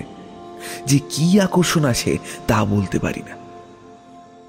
আজকাল ক্রমশ মনে হয়, এই দিগন্তব্যাপী বিশাল বনপ্রান্তর ছেড়ে, এর রোদ পোড়া মাটির তাজা সুগন্ধ, এই স্বাধীনতা, এই মুক্তি ছেড়ে কলকাতার গোলমালের মধ্যে আর ফিরতে পারব না। এই মনের ভাব আমার একদিনে হয়নি। কত রূপে, কত সাজেই যে এই বন্য প্রকৃতি আমার মুগ্ধ অনভ্যস্ত দৃষ্টির সম্মুখে এসে আমায় ভুলিয়ে দিয়ে গেল। কত সন্ধ্যা আসলো অপূর্ব রক্তমেঘের মুকুট মাথায়। দুপুরের খরতর রৌদ্র আসলো উন্মাদিনী ভৈরবীর বেশে। গভীর নিশীথে জ্যোৎস্নাবরণী সুরসুন্দরীর সাজে হিমস্নিগ্ধ বনকুসুমের সুবাস মেখে আকাশ ভরা তারার মালা গলায় অন্ধকার রজনীতে কালপুরুষের আগুনের খড়গ হাতে দিক বিদিক ব্যাপী বিরাট কালী মূর্তিতে। এই কদিনের কথা আমি জীবনে কখনো ভুলব না। মনে আছে সেদিন দোল পূর্ণিমা ছিল। কাছারির সিপাহীরা ছুটি চেয়ে নিয়ে সারা দিন ঢোল বাজিয়ে হোলি খেলেছে। সন্ধ্যার সময়ও নাচ গানের বিরাম নেই দেখে আমি নিজের ঘরে টেবিলে আলো জ্বালিয়ে অনেক রাত পর্যন্ত হেড অফিসারের জন্য চিঠিপত্র লিখছিলাম। কাজ শেষ হতেই ঘড়ির দিকে চেয়ে দেখি রাত প্রায় একটা বাজে। শীতে জমে যাওয়ার উপক্রম হয়েছি। একটা সিগারেট ধরিয়ে নিয়ে জানলা দিয়ে বাইরের দিকে উঁকি মেরে মুগ্ধ ও বিস্মিত হয়ে দাঁড়িয়ে রইলাম। যে জিনিসটা আমায় মুগ্ধ করল তা আর কিছুই নয়। পূর্ণিমা নিশিথিনীর অবর্ণনীয় জ্যোৎস্না। হয়তো যত দিন এসেছি, শীতকালে গভীর রাতে কখনো বাইরে আসেনি, কিংবা অন্য যে কোনো কারণেই হোক, ফুলকিয়া বৈহারের পরিপূর্ণ জ্যোৎস্নারাত্রির রূপ এই আমি প্রথম দেখলাম। দরজা খুলে বাইরে এসে দাঁড়ালাম, কেউ কোথাও নেই। সিপাহীরা সারা দিন আমোদ প্রমোদের পরে ক্লান্ত দেহে ঘুমিয়ে পড়েছে। নিঃশব্দ অরণ্যভূমি, নিস্তব্ধ জনহীন নিশীত রাত্রি। সে জ্যোৎস্নারাত্রির বর্ণনা নেই।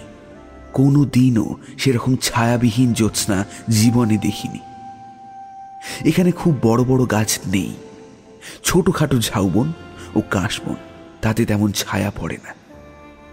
চকচকে সাদা বালি মিশানো জমি ও শীতের রৌদ্রে অর্ধশুষ্ক কাশবনে জ্যোৎস্না পড়ে এমন এক অপার্থিব সৌন্দর্যের সৃষ্টি করেছে, যা দেখলে মনে কেমন ভয় হয়। কেমন যেন একটা উদাসীন বাঁধনহীন মুক্ত ভাব। মনটা হু হু করে ওঠে। চারিধারে চেয়ে সেই নীরব নিশীত রাতে জ্যোৎস্না ভরা আকাশতলে দাঁড়িয়ে মনে হলো এক অজানা পরিরাজ্যে এসে পড়েছি। মানুষের কোনো নিয়মই এখানে খাটবে না। এই সব জনহীন স্থান গভীর রাত্রে জ্যোৎস্নালোকে পরিদের বিচরণ ভূমিতে পরিণত হয়। আমি অনধিকার প্রবেশ করে মোটেই ভালো করিনি।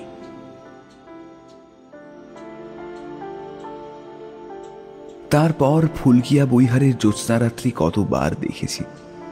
ফাল্গুনের মাঝামাঝি যখন দুধলি ফুল ফোটে, সমস্ত প্রান্তরে যেন রঙিন ফুলের গালিচা বিছিয়ে দেয়।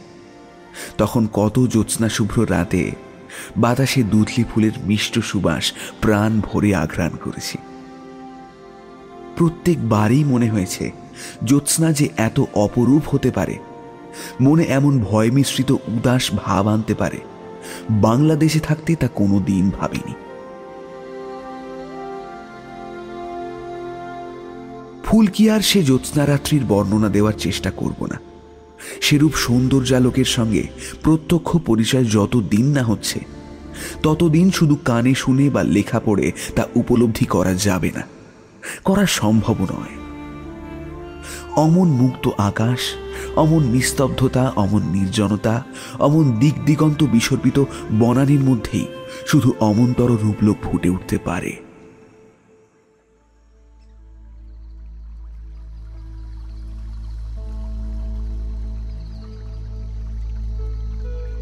একদিন দিহি আজমাবাদের সার্ভে ক্যাম্প থেকে ফেরবার সময় সন্ধ্যার মুখে বনের মধ্যে পথ হারিয়ে ফেললাম। বনের ভূমি সর্বত্র সমতল নয়। কোথাও উঁচু জঙ্গলাবৃত বালিয়াড়ি টিলা, তারপরই দুটি টিলার মধ্যবর্তী ছোটখাটো উপত্যকা।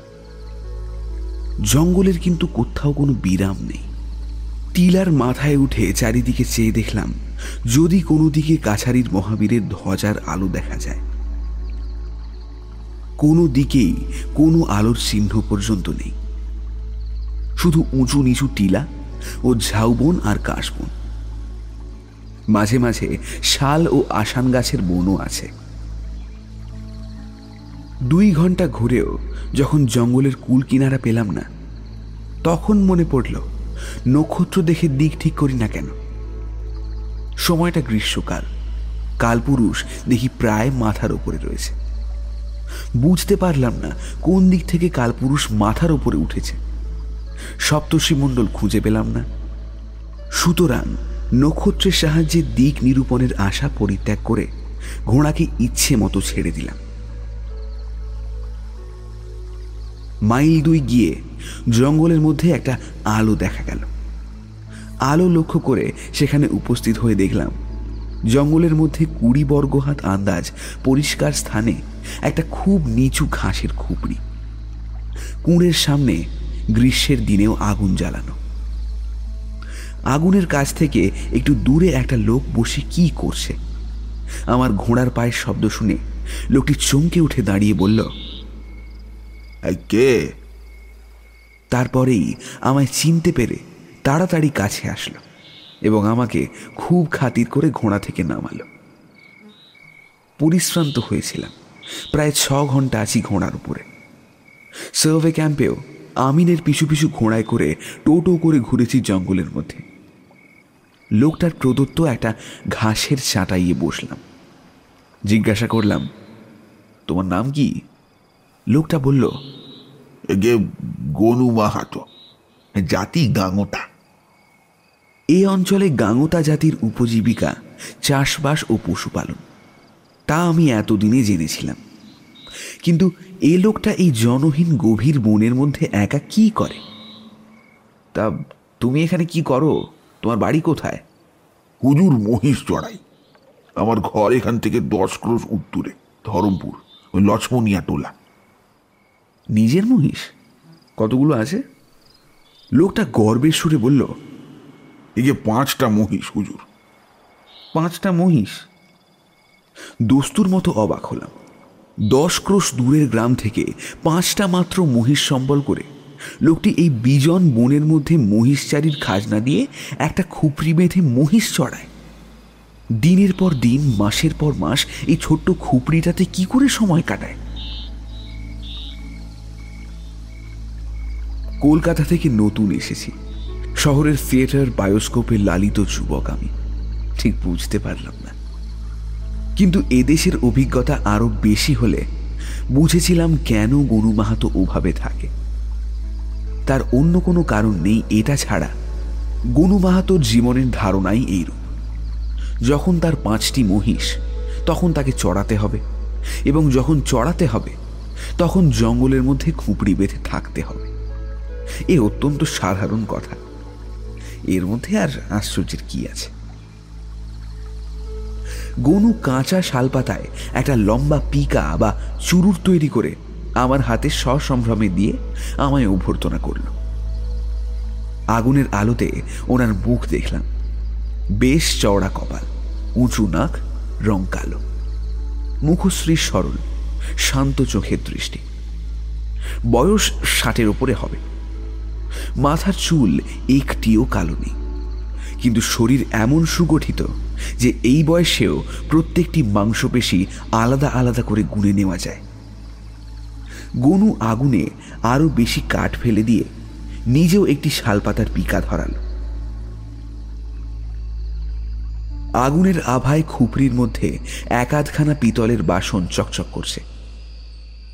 তা গনু, একা এখানে থাকো জন্তু জানোয়ারের ভয় করে না? গনু বলল, আমাদের যখন এই ব্যবসা, ভয় ডর থাকলে আমাদের কি চলে হুজুর? সেদিন তো রাতে আমার খুপড়ির পেছনে বাঘ এসেছিল। বাপরি! মহিষের দুটো বাচ্চা আছে, ওদের উপরে তাক। শব্দ শুনলেই রাতে উঠে তিন বাজাই, মশাল জ্বালি, চিৎকারও করি। রাতে আর ঘুম হলো না হুজুর। শীতকালে তো সারা রাত এই বনেই ফেউ ডাকে। খাও কি এখানে? দোকান টোকান তো নেই। জিনিসপত্র পাও কোথায়? চাল ডাল? হুজুর, দোকানে জিনিস কেনবার মতো পয়সা কি আমাদের আছে? না, আমরা ভালো মতো ভাত খেতে পাই। ওই জঙ্গলের পেছনে আমার দু বিঘে খেড়ির ক্ষেত আছে। খেড়ির দানা সিদ্ধ, আর জঙ্গলে বাথুয়া শাক হয়। তাই সিদ্ধ, আর একটু নুন, এই খাই। ফাল্গুন মাসে জঙ্গলে গুড়মি ফল ফলে। নুন দিয়ে কাঁচা খেতে বেশ লাগে। লতানে গাছ ছোট ছোট কাঁকুড়ের মতো ফল হয়। সেই সময় এক মাসে এই অঞ্চলে যত গরিব লোক আছে, সব ওই গুড়মি ফলকেই কাটিয়ে দেয়। দলে দলে ছেলে মেয়ে আসবে জঙ্গলের গুড়মি তুলতে। জিজ্ঞাসা করলাম, রোজ রোজ খেরির দানা সিদ্ধ আর ওই বাথুয়া শাক ভালো লাগে? কি করব হুজুর? আমরা গরিব লোক। ভালো মতো ভাত পাবো কোথায় খেতে? ভাত এই অঞ্চলের মধ্যে কেবল ওই রাসবিহারী সিং আর নন্দলাল পাড়ে। এরাই দুবেলা খায়। সারাদিন মহিষের পেছনে ভূতের মতো খাটি হুজুর। সন্ধ্যের সময় যখন ফিরি, তখন এত খিদে পায় যে যা খেতে পাই তাই ভালো লাগে। আচ্ছা কলকাতা শহর দেখেছ কোনো? না হুজুর, কানে শুনেছি। ভাগলপুর শহরে একবার গিয়েছি, বড় ভারী শহর। ওখানে হাওয়া গাড়ি দেখেছি। বড় তাজ্জব জিনিস হুজুর, গোড়া নেই, কিছু নেই, আপনা আপনি রাস্তা দিয়ে চলছে। এই বয়সে ওনার স্বাস্থ্য দেখে অবাক হলাম। সাহসও যে আছে, এটা মনে মনে স্বীকার করতে হলো। গনুর জীবিকা নির্বাহের একমাত্র অবলম্বন ওই মহিষ কয়েকটি। তাদের দুধ অবশ্য এই অঞ্চলে কে কিনবে?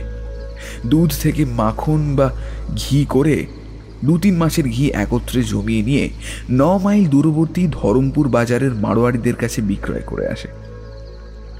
আর থাকবার মধ্যে ওই শ্যাম ঘাসের ক্ষেত, যার দানা সিদ্ধ এই অঞ্চলের প্রায় সকল গরিব লোকেরই একটা প্রধান খাদ্য। গনু সেরাতে আমাকে কাছারিতে পৌঁছে দিয়ে এল। কিন্তু গনুকে আমার এত ভালো লেগে গেল যে কতবার শান্ত বৈকালে তার খুপড়ির সামনে আগুন পোহাতে পোহাতে গল্প করেই কাটিয়ে দিয়েছি। ও দেশের নানারূপ তথ্য গনুর কাছে যেরূপ শুনেছিলাম, অত কেউ দিতে পারেনি। গনুর মুখে কত অদ্ভুত কথা শুনেছিলাম। উড়ুক্কু সাপের কথা, জীবন্ত পাথর ও আঁতুড়ে ছেলের হেঁটে বেড়ানোর কথা। ওই নির্জন জঙ্গলের পারিপার্শ্বিক অবস্থার সঙ্গে গনুর সেসব গল্প অতি উপাদেয় ও অতি রহস্যময় লাগত। আমি জানি, কলকাতা শহরে বসে এসব গল্প শুনলে আজ খুবই ও মিথ্যে মনে হতে বাধ্য।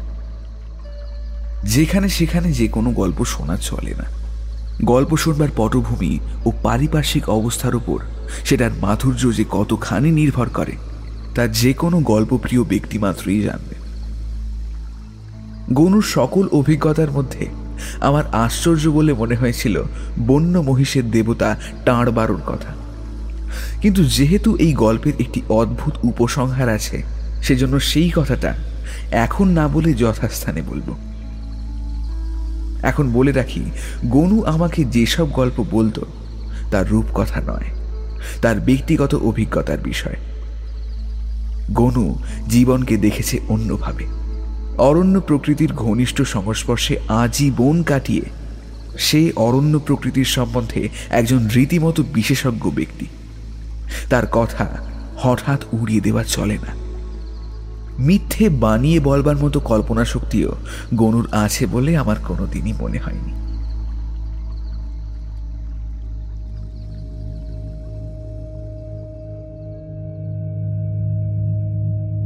গ্রীষ্মকাল পড়তে গ্রান্ড সাহেবের বটগাছের মাথায় পীরপৈতি পাহাড়ের দিক থেকে একদল বক উড়ে এসে বসল। দূর থেকে মনে হয় যেন বটগাছের মাথা সাদা থোকা থোকা ফুলে ভরে গিয়েছে। একদিন অর্ধশুষ্ক কাশের বনের ধারে টেবিল চেয়ার পেতে কাজ করছি।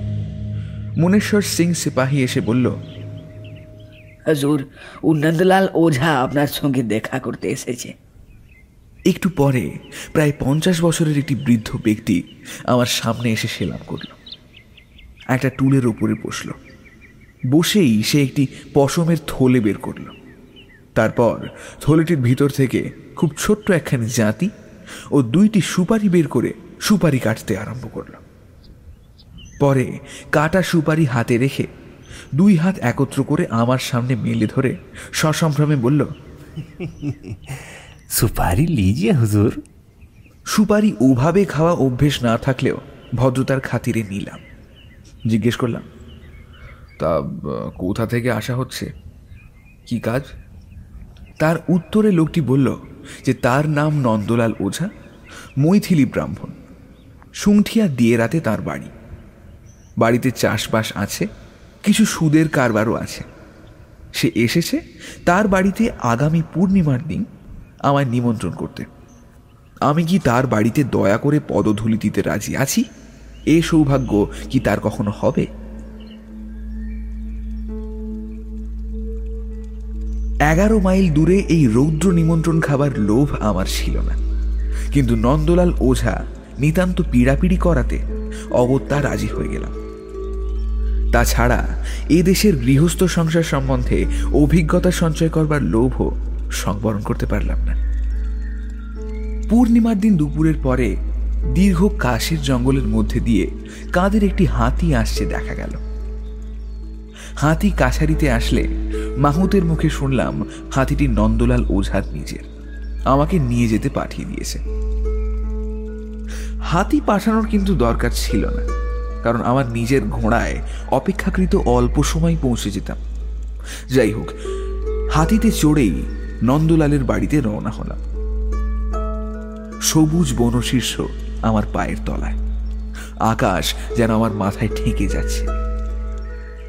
দূর দূর দিগন্তের নীল শৈলমালার রেখা বনভূমিতে ঘিরে যেন মায়ালোক রচনা করেছে। এবং আমি সেই মায়ালোকের অধিবাসী, বহু দূর স্বর্গের দেবতা।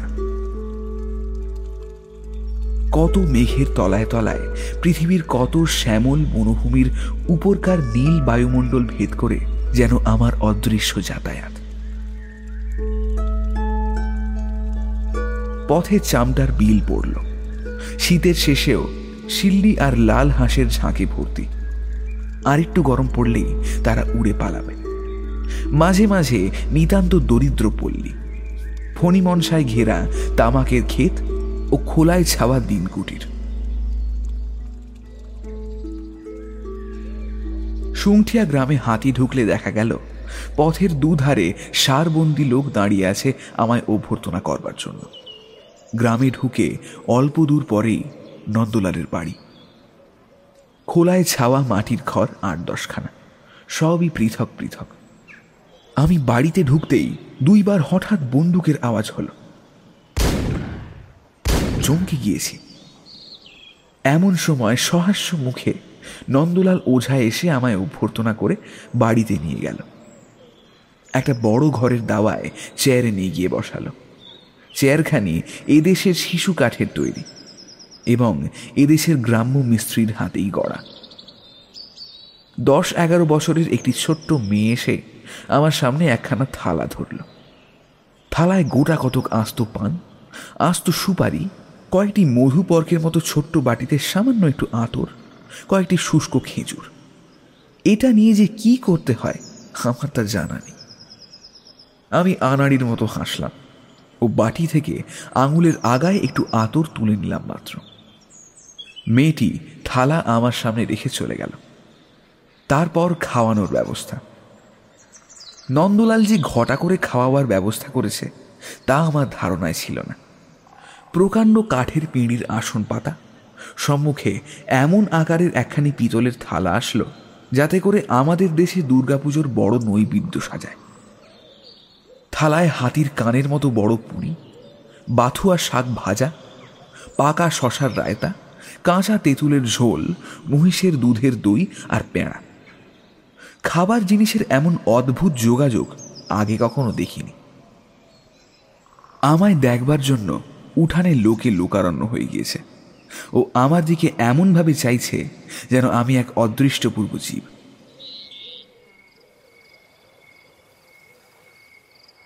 সন্ধ্যার পূর্বে উঠে আসার সময় নন্দলাল একটি ছোট্ট থলি আমার হাতে দিয়ে বলল হুজুরের সৌগাত আছে। আশ্চর্য হয়ে গেলাম। থলিতে অনেক টাকা পঞ্চাশের কম নয়। এত টাকা কেউ কাউকে নজর দেয় না। তাছাড়া নন্দলাল আমার প্রজাও নয়।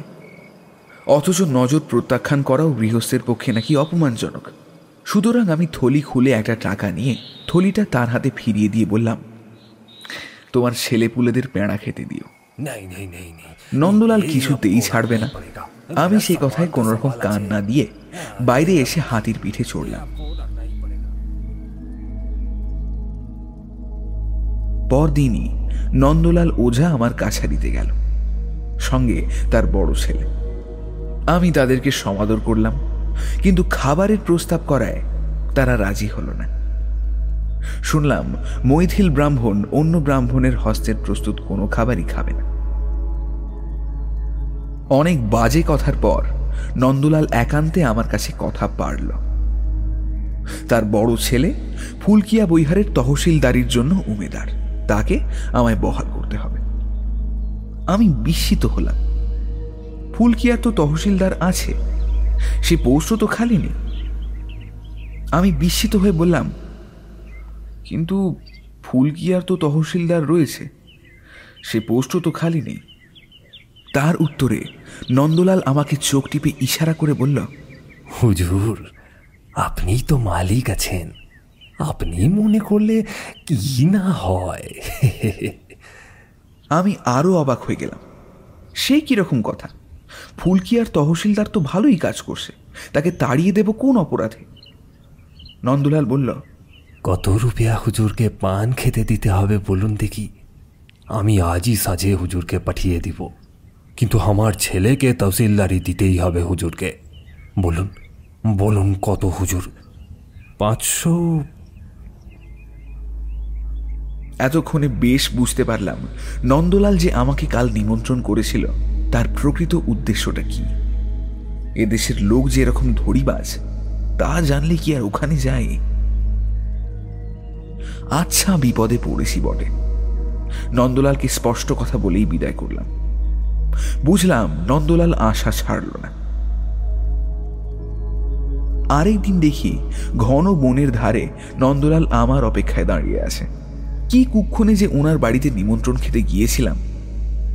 দুখানা পুরি খাওয়ায় সে যে আমার জীবন এমন অতিষ্ঠ করে তুলবে, তা আগে জানলে কি ওনার ছায়া মারাই নন্দলাল আমাকে দেখে মিষ্টি মোলায়েম হেসে বলল নমস্তে হুজুর। হ্যাঁ তারপর? এখানে কি মনে করে? হুজুর তো সবই জানেন। আমি আপনাকে বারোশো টাকা নগদ দিব। আমার ছেলেকে কাজে লেগে দিন। তুমি কি পাগল হয়েছ নন্দলাল? আমি বহাল করবার মালিক নই। যাদের জমিদারি তাদের কাছে দরখাস্ত করতে পারো। তাছাড়া বর্তমানে যে রয়েছে, তাকে ছাড়াবো কোন অপরাধে? বলেই বেশি কথা না বাড়িয়ে ঘোড়া ছুটিয়ে দিলাম। ক্রমে আমার কড়া ব্যবহারে নন্দলালকে আমি আমার ও স্টেটের মহাশত্রু করে তুললাম। তখনও বুঝিনি নন্দলাল কিরূপ ভয়ানক প্রকৃতির মানুষ। এর ফল আমাকে ভালো করেই ভুগতে হয়েছিল।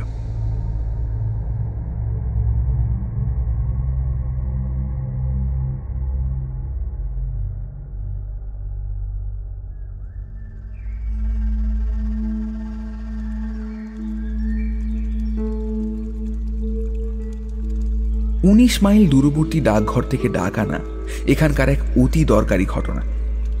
অত দূরে প্রতিদিন লোক পাঠানো চলে না বলে সপ্তাহে মাত্র দুবার ডাকঘরে লোক পাঠানো হতো। মধ্য এশিয়ার জনহীন, দুস্তর ও ভীষণ টাকলামাকান মরুভূমির তাঁবুতে বসে বিখ্যাত পর্যটক সোমেন হেডিনো বোধহয় এমনই আগ্রহে ডাকের প্রতীক্ষা করতেন। আজ আট নয় মাস এখানে আসার ফলে দিনের পর দিন, রাতের পর রাত, এই জনহীন বনপ্রান্তরে সূর্যাস্ত নক্ষত্ররাজি চাঁদের উদয়, জ্যোৎস্না ও বনের মধ্যে নীলগায়ের দৌড় দেখতে দেখতে বহির জগতের সঙ্গে সকল যোগই হারিয়ে ফেলেছি। ডাকের চিঠি কয়খানির মধ্যে দিয়ে আবার তার সঙ্গে একটা যোগাযোগ স্থাপিত হতো। নির্দিষ্ট দিনে জওহরিলাল সিং ডাক আনতে গিয়েছে আজ দুপুরেই সে আসবে। আমি ও বাঙালি মোহরিবাবুটি ঘন ঘন জঙ্গলের দিকে চাইছি। কাছারি থেকে মাইল দেড়েক দূরে একটা উঁচু ঢিপির ওপরে পথ। ওখানে আসলে জওহরিলাল সিংকে বেশ স্পষ্ট দেখা যায়। বেলা দুপুর হয়ে গেল। জহরিলালের কোনো দেখা নেই। এখানের অফিসারের কাজের সংখ্যা নিতান্ত কম নয়। বিভিন্ন আমিনের রিপোর্ট দেখা, দৈনিক ক্যাশ বই সই করা সদরের চিঠিপত্রের উত্তর লেখা, পাটোয়ারি ও তহসিলদারের আদায় হিসাব পরীক্ষা, নানাবিধ দরখাস্তের ডিগ্রি ডিসমিস করা, পূর্ণিয়া, মুঙ্গের, ভাগলপুর প্রভৃতি স্থানে নানা আদালতে নানা প্রকার মামলা ঝুলছে এই সকল স্থানের উকিল ও মামলার রিপোর্ট পাঠ ও তার উত্তর দেওয়া, আরও নানা প্রকার বড় ও খুচরো কাজ প্রতিদিন নিয়ম মতো না করলে দু তিন দিনে এত জমে যায়, তখন কাজ শেষ করতে প্রাণান্ত হয়ে ওঠে। ডাক আসার সঙ্গে সঙ্গে আবার এক রাশি কাজ এসে পড়ে। শহরের নানা ধরনের চিঠি, নানা ধরনের আদেশ, অমুক জায়গায় যাও, অমুকের সঙ্গে অমুক মহালের বন্দোবস্ত করো, ইত্যাদি।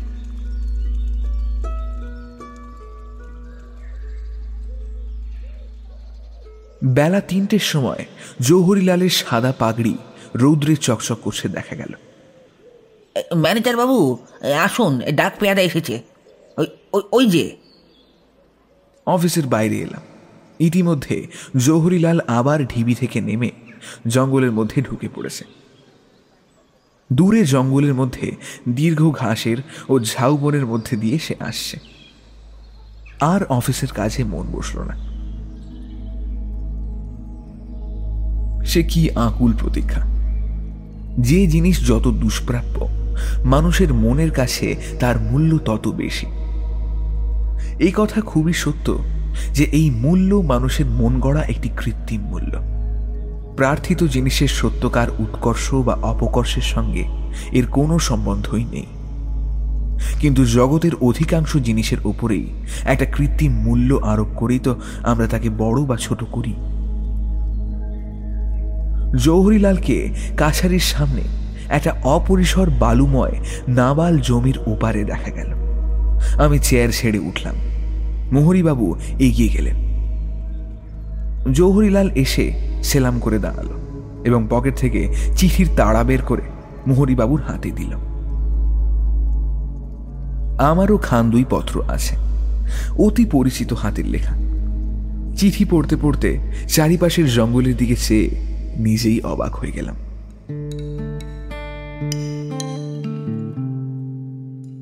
কোথায় আছি? কখনো ভাবিনি এখানে কোনোদিন থাকব। কলকাতার আড্ডা ছেড়ে এমন জায়গায় দিনের পর দিন কাটিয়ে দেব। একখানা বিলাতি ম্যাগাজিনের গ্রাহক হয়েছি। আজ সেইখানাই এসেছে। মোড়কের ওপর লেখা, উড়োজাহাজের ডাকে। জোনাকীর্ণ কলকাতা শহরের বুকে বসে বিংশ শতাব্দীর এই বৈজ্ঞানিক আবিষ্কারের সুখ কি আদেও বোঝা যাবে? এখানে এই নির্জন বন প্রদেশে সকল বিষয়ে ভাববার ও অবাক হওয়ার অবকাশ আছে। এখানকার পারিপার্শ্বিক অবস্থা সেই অনুভূতি আনায়ন করে। যদি সত্য কথা বলতে হয়, জীবনে ভেবে দেখবার শিক্ষাও এইখানে এসেই পেয়েছি। কত কথা মনে জাগে, কত পুরনো কথা মনে হয়। নিজের মনকে এমন করে কখনো উপভোগ করিনি। এখানে সহস্র প্রকার অসুবিধের মধ্যেও সেই আনন্দ আমাকে যেন একটা নেশার মতো পেয়ে বসেছে দিনের পর দিন। অথচ সত্যি আমি এই প্রশান্ত মহাসমুদ্রের কোনো জনহীন দ্বীপে একা পরিত্যক্ত হইনি। বোধহয় বত্রিশ মাইলের মধ্যেই রেল স্টেশন। সেখানে ট্রেনে চড়ে এক ঘণ্টার মধ্যে পূর্ণিয়াও যেতে পারি, তিন ঘণ্টার মধ্যে মুঙ্গেরও যেতে পারি। কিন্তু প্রথমে তো রেলওয়ে স্টেশনে যাওয়াই বেজায় কষ্টকর। সেই কষ্ট স্বীকার করতে পারি। যদি পূর্ণিয়া বা মুঙ্গের শহরে গিয়ে কিছু লাভ থেকে থাকে। এমনি দেখছি কোনো লাভই নেই। না আমাকে সেখানে কেউ চেনে, না আমি কাউকে সেখানে চিনি। কি হবে গিয়ে?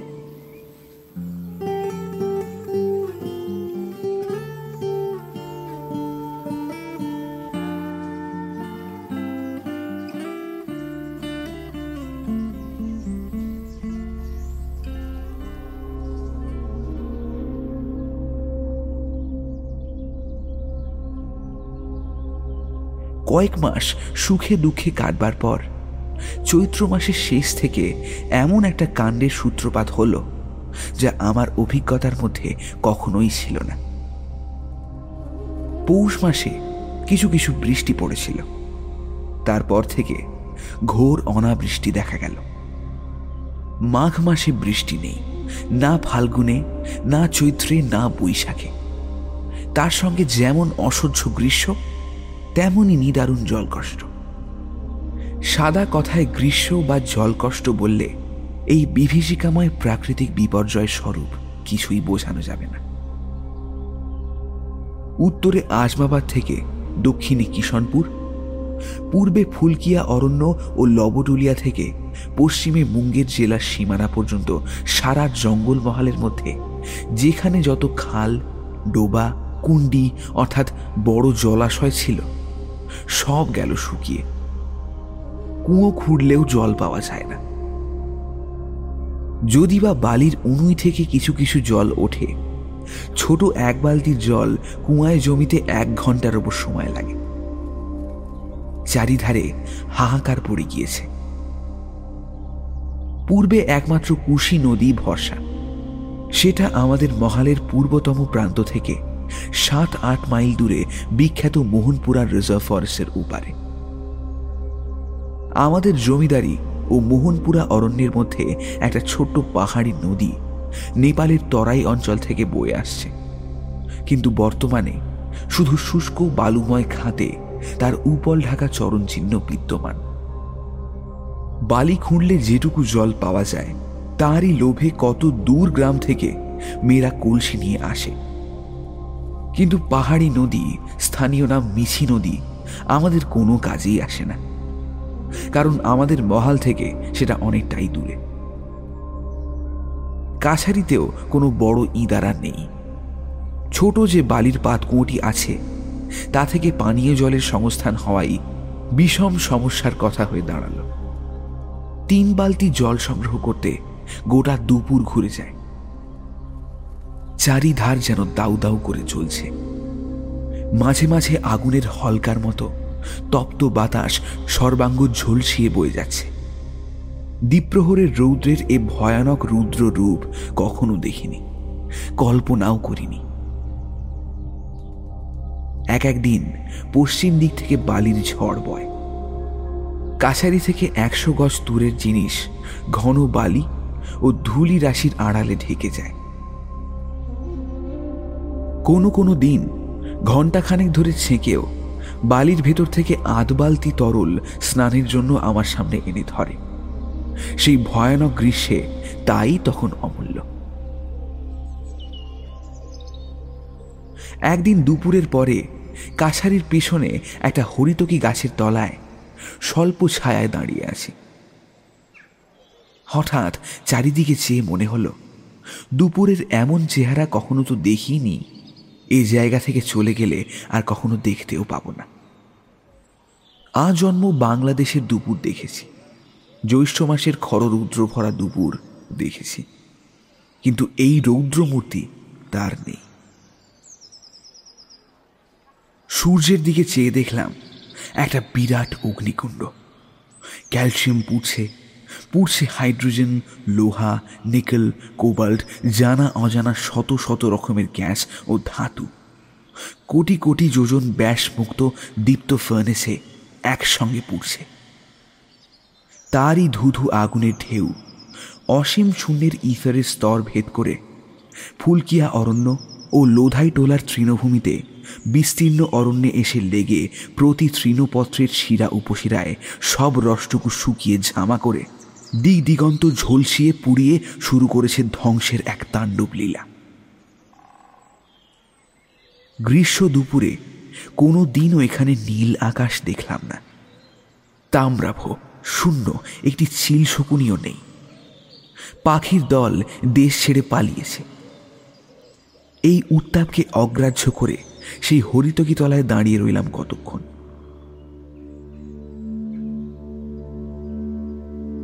কাছারি থেকে তিন মাইল দূরে একটি বনে ঘেরা ক্ষুদ্র কুণ্ডিতে সামান্য একটু জল ছিল।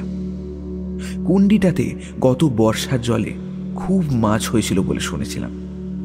খুব গভীর বলে এই অনাবৃষ্টিতেও তার জল একেবারে শুকিয়ে যায়নি। কিন্তু সে জলে কাহারও কোনো কাজ হয় না। প্রথমত তার কাছাকাছি অনেক দূর নিয়ে কোনো মানুষের বসতি নেই। দ্বিতীয়ত জল ও তীরভূমির মধ্যে কাদা এত গভীর যে কোমর পর্যন্ত বসে যায়। কলসিতে জল পুরে পুনরায় তীরে উত্তীর্ণ হওয়ার আশা বড়ই কম। আর একটি কারণ এই যে, জলটা খুব একটা ভালো নয়। স্নান বা পানের আদৌ উপযুক্ত নয়। জলের সঙ্গে কি জিনিস মেশানো আছে তা জানি না, কিন্তু কেমন একটা অপ্রীতিকর ধাতব গন্ধ।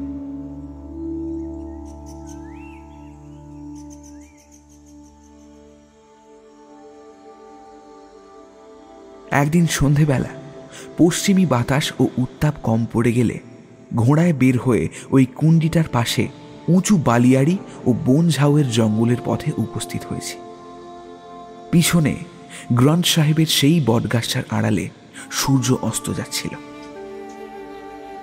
কাছারির জল কিছুটা বাঁচাবার জন্য ভাবলাম, এখানে ঘোড়াটাকে একবার জল খাইয়ে নি। যত কাদাই হোক, ঘোড়া ঠিকই উঠতে পারবে।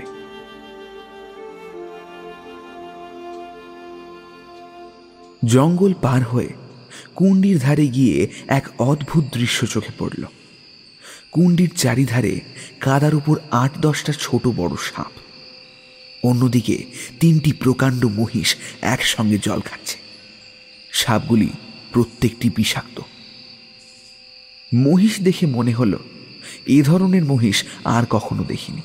প্রকাণ্ড একজোড়া শিং, গায়ে লম্বা লোম, বিপুল শরীর। কাছেও কোনো লোকালয় বা মহিষের বাথান নেই। তবে এ মহিষ এলো কোথা থেকে? ঠিক বুঝে উঠতে পারলাম না। ভাবলাম, খাজানার ফাঁকি দেবার উদ্দেশ্যে কেউ লুকিয়ে হয়তো জঙ্গলের মধ্যে কোথাও বা বাথান করে থাকে। কাছারির কাছাকাছি এসেছি মুনেশ্বর সিং চাকলাদারের সঙ্গে দেখা। তাকে কথাটা বলতেই সে চমকে উঠল। বলেন কি হজুর? হনুমানজি খুব বাঁচিয়ে নিয়েছেন আজ আপনাকে। ও পোষা ভৈঁস নয়, ও হলো আড়ন। বুনো ভয়েস হজুর, মোহনপুরা জঙ্গল থেকে জল খেতে এসেছে। এ অঞ্চলে কোথায় জল নাই, ও জল কাষ্টে পড়ে এসেছে। কাছারিতে তখনই কথাটার রাষ্ট্র হয়ে গেল। সকলেই এক বাক্যে বলতে লাগল, খুব জোর বেঁচে গিয়েছেন হুজুর। বাঘের হাতে পড়লে বরং রক্ষা পাওয়া যায়। বুনো মহিষের হাতে পড়লে আর নিস্তার নেই। আর এই সন্ধেবেলা নির্জন জায়গায় যদি একবার আপনাকে ওরা তাড়া করত, ঘোড়া ছুটিয়ে নাকি বাঁচতে পারা যেত না। তারপর থেকে জঙ্গলে ঘেরা ওই ছোট্ট কুণ্ডিটা বন্য জানোয়ারের জলপানের একটা প্রধান আড্ডা হয়ে দাঁড়াল। অনাবৃষ্টি যত হতে লাগল রৌদ্রের ক্রমবর্ধমান প্রখরতায় দিক দিগন্তের দাবদাহ যত প্রচণ্ড হয়ে উঠতে লাগল। খবর আসতে লাগল, সেই অঞ্চলের মধ্যে কুণ্ডিতে লোকে বাঘকে জল খেতে দেখেছে। বন্য মহিষকেও দেখেছে। দেখেছে হরিণের পালকে, নীল গাইকে, বুনো শুয়োর তো আছেই। এই শেষের দুই প্রকার জানোয়ার এই অঞ্চলে অত্যন্ত বেশি। আমি নিজে আরেক দিন জ্যোৎস্নার হাতে ঘোড়ায় করে কুণ্ডিতে যাই শিকারের উদ্দেশ্যে। সঙ্গে তিন চারজন সিপাহীও ছিল। দু তিনটি বন্দুকও ছিল। সেই রাত্রে যা দৃশ্য দেখেছিলাম, তা জীবনে ভোলার নয়। তা বুঝতে হলে কল্পনায় ছবি এঁকে নিতে হবে এক জনহীন জ্যোৎস্নাময়ী রাত্রি ও একটি বিস্তীর্ণ বনপ্রান্তরের। আরও কল্পনা করে নিতে হবে সারা বনভূমি ব্যাপী এক অদ্ভুত নিস্তব্ধতার। কুণ্ডিতে প্রায় নিঃশব্দে জল খাচ্ছে। একদিকে দুটি নীলগাই অন্যদিকে দুটি হায়না। নীলগাই দুটি একবার হায়নাদের দিকে চাইছে। হায়নারা একবার নীলগাই দুটির দিকে চাইছে। অমন করুণ দৃশ্য কোনোদিনও দেখিনি। দেখেও সেই পিপাসার্থ বন্য জন্তুদের নিরীহ শরীরে অতর্কিতে গুলি মারবার প্রবৃত্তি হল না।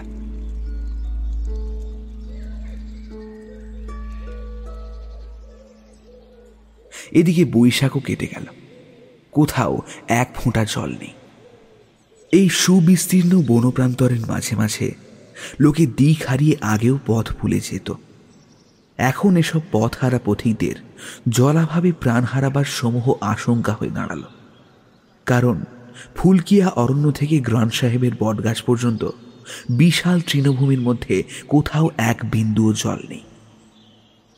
এক আজটা শুষ্ক প্রায় কুণ্ড যেখানে আছে, অনভিজ্ঞ দিকভ্রান্ত পথিকদের পক্ষে সেসব খুঁজে পাওয়া সহজ নয়। একদিনের ঘটনা বলি।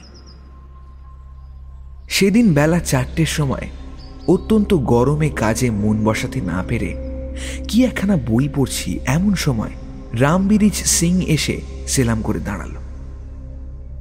কাছারির পশ্চিম দিকে উঁচু ডাঙার উপরে একজন অদ্ভুত ধরনের পাগল লোককে নাকি দেখা যাচ্ছে।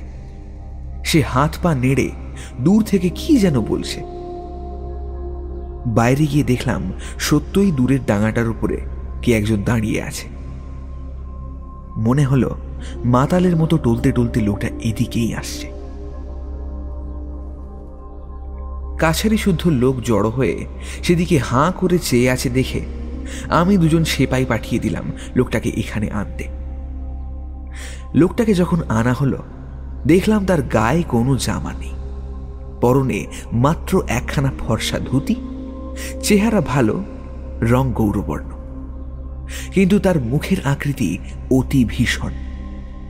গালের দুই কষ বেয়ে ফেনা বের হচ্ছে।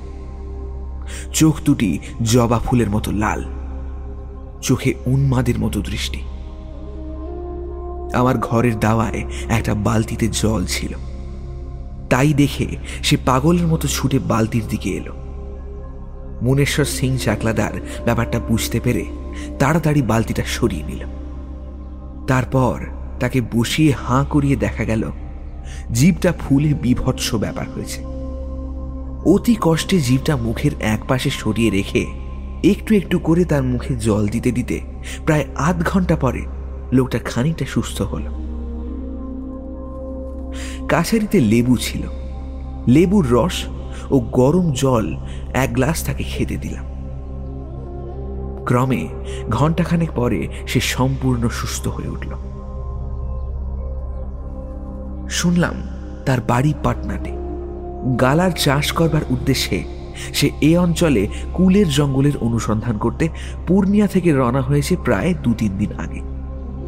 তারপর দুপুরের সময় আমাদের মহালে ঢুকেছে এবং একটু পরেই দিগ্ভ্রান্ত হয়ে পড়েছে। কালকের ভীষণ উত্তাপে ও গরম পশ্চিমী বাতাসের দমকার মধ্যে সারা বিকেল ঘুরেছে। কোথাও এক ফোঁটা জল পায়নি একটা মানুষের সঙ্গেও দেখা হয়নি। রাতে অবসন্ন অবস্থায় একটা গাছের তলায় শুয়েছিল আর সকাল থেকে আবার ঘোরা শুরু হয়েছে। মাথা ঠান্ডা রাখলে সূর্য দেখে দিক নির্ণয় করা হয়তো তার পক্ষে খুব একটা কঠিন হতো না। অন্তত পূর্ণিয়াও সে ফিরে যেতে পারত। কিন্তু ভয়ে দিশেহারা হয়ে একবার এদিক, একবার ওদিক ছুটোছুটি করেছে আজ সারা দুপুর। তার উপর খুব চিৎকার করে লোক ডাকবার চেষ্টাও করেছে। কিন্তু কোথায় লোক? ফুলকিয়া বৈহারের কুলের জঙ্গল যেদিকে রয়েছে, সেদিক থেকে লবটুলিয়া পর্যন্ত দশ বারো বর্গমাইল ব্যাপী বনপ্রান্তর, সম্পূর্ণ জনমানব শূন্য।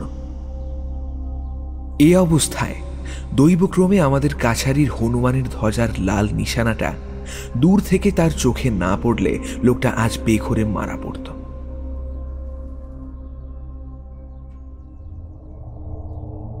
একদিন ওই ঘোর উত্তাপ ও জলকষ্টের দিনে ঠিক দুপুরবেলা সংবাদ পেলাম, নৈরিত কোণে মাইলখানেক দূরের জঙ্গলে ভয়ানক আগুন লেগেছে এবং সেই আগুন কাছারির দিকে অগ্রসর হয়ে আসছে।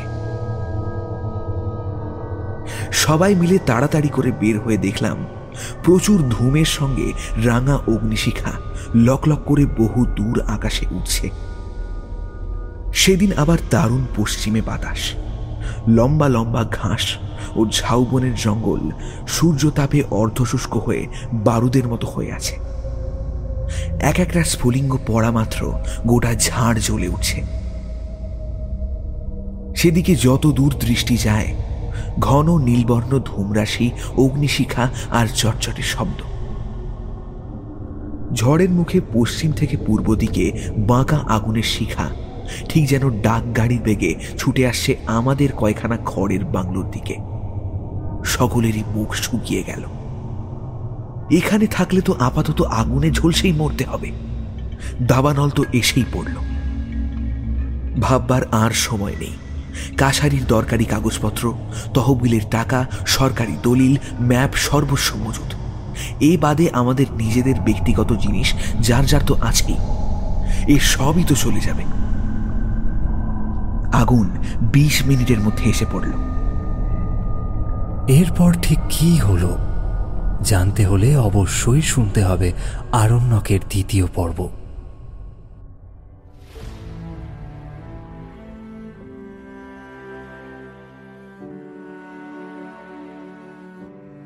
কেমন লাগল আরণ্যকের প্রথম পর্ব? ভালো লেগে থাকলে অবশ্যই আমাদের চ্যানেল এসো গল্প করি প্রাইমকে সাবস্ক্রাইব করুন। প্রত্যেক সপ্তাহে আসতে চলেছে আরণ্যকের একটি করে এপিসোড। গল্প পাঠে এবং বিভিন্ন চরিত্রে রিতম অবিনাশ এবং মটুকনাথ পাঁড়ের চরিত্রে সায়ক আমান রাজু পাঁড়ের চরিত্রে তমাল, ধাওতাল সাহুর চরিত্রে সৌভিক, যুগল প্রসাদ এবং ভেঙ্কটেশ্বর প্রসাদের চরিত্রে শুভ, কুন্তা এবং মুঞ্চির চরিত্রে সমৃদ্ধি, রাজা তবরু পান্নার চরিত্রে ইভান। রাজকন্যা ভানুমতির চরিত্রে পূজা, নন্দলাল ওঝা এবং ধাতুরিয়ার চরিত্রে আমি পড়েন। ভাষান্তর, পর্ব পরিকল্পনা এবং সাউন্ড ডিজাইনিংয়ে প্রীতম। আজকের মতো এই পর্যন্তই। শুভরাত্রি, ভালো থাকবেন এবং সকলকে ভালো রাখবেন।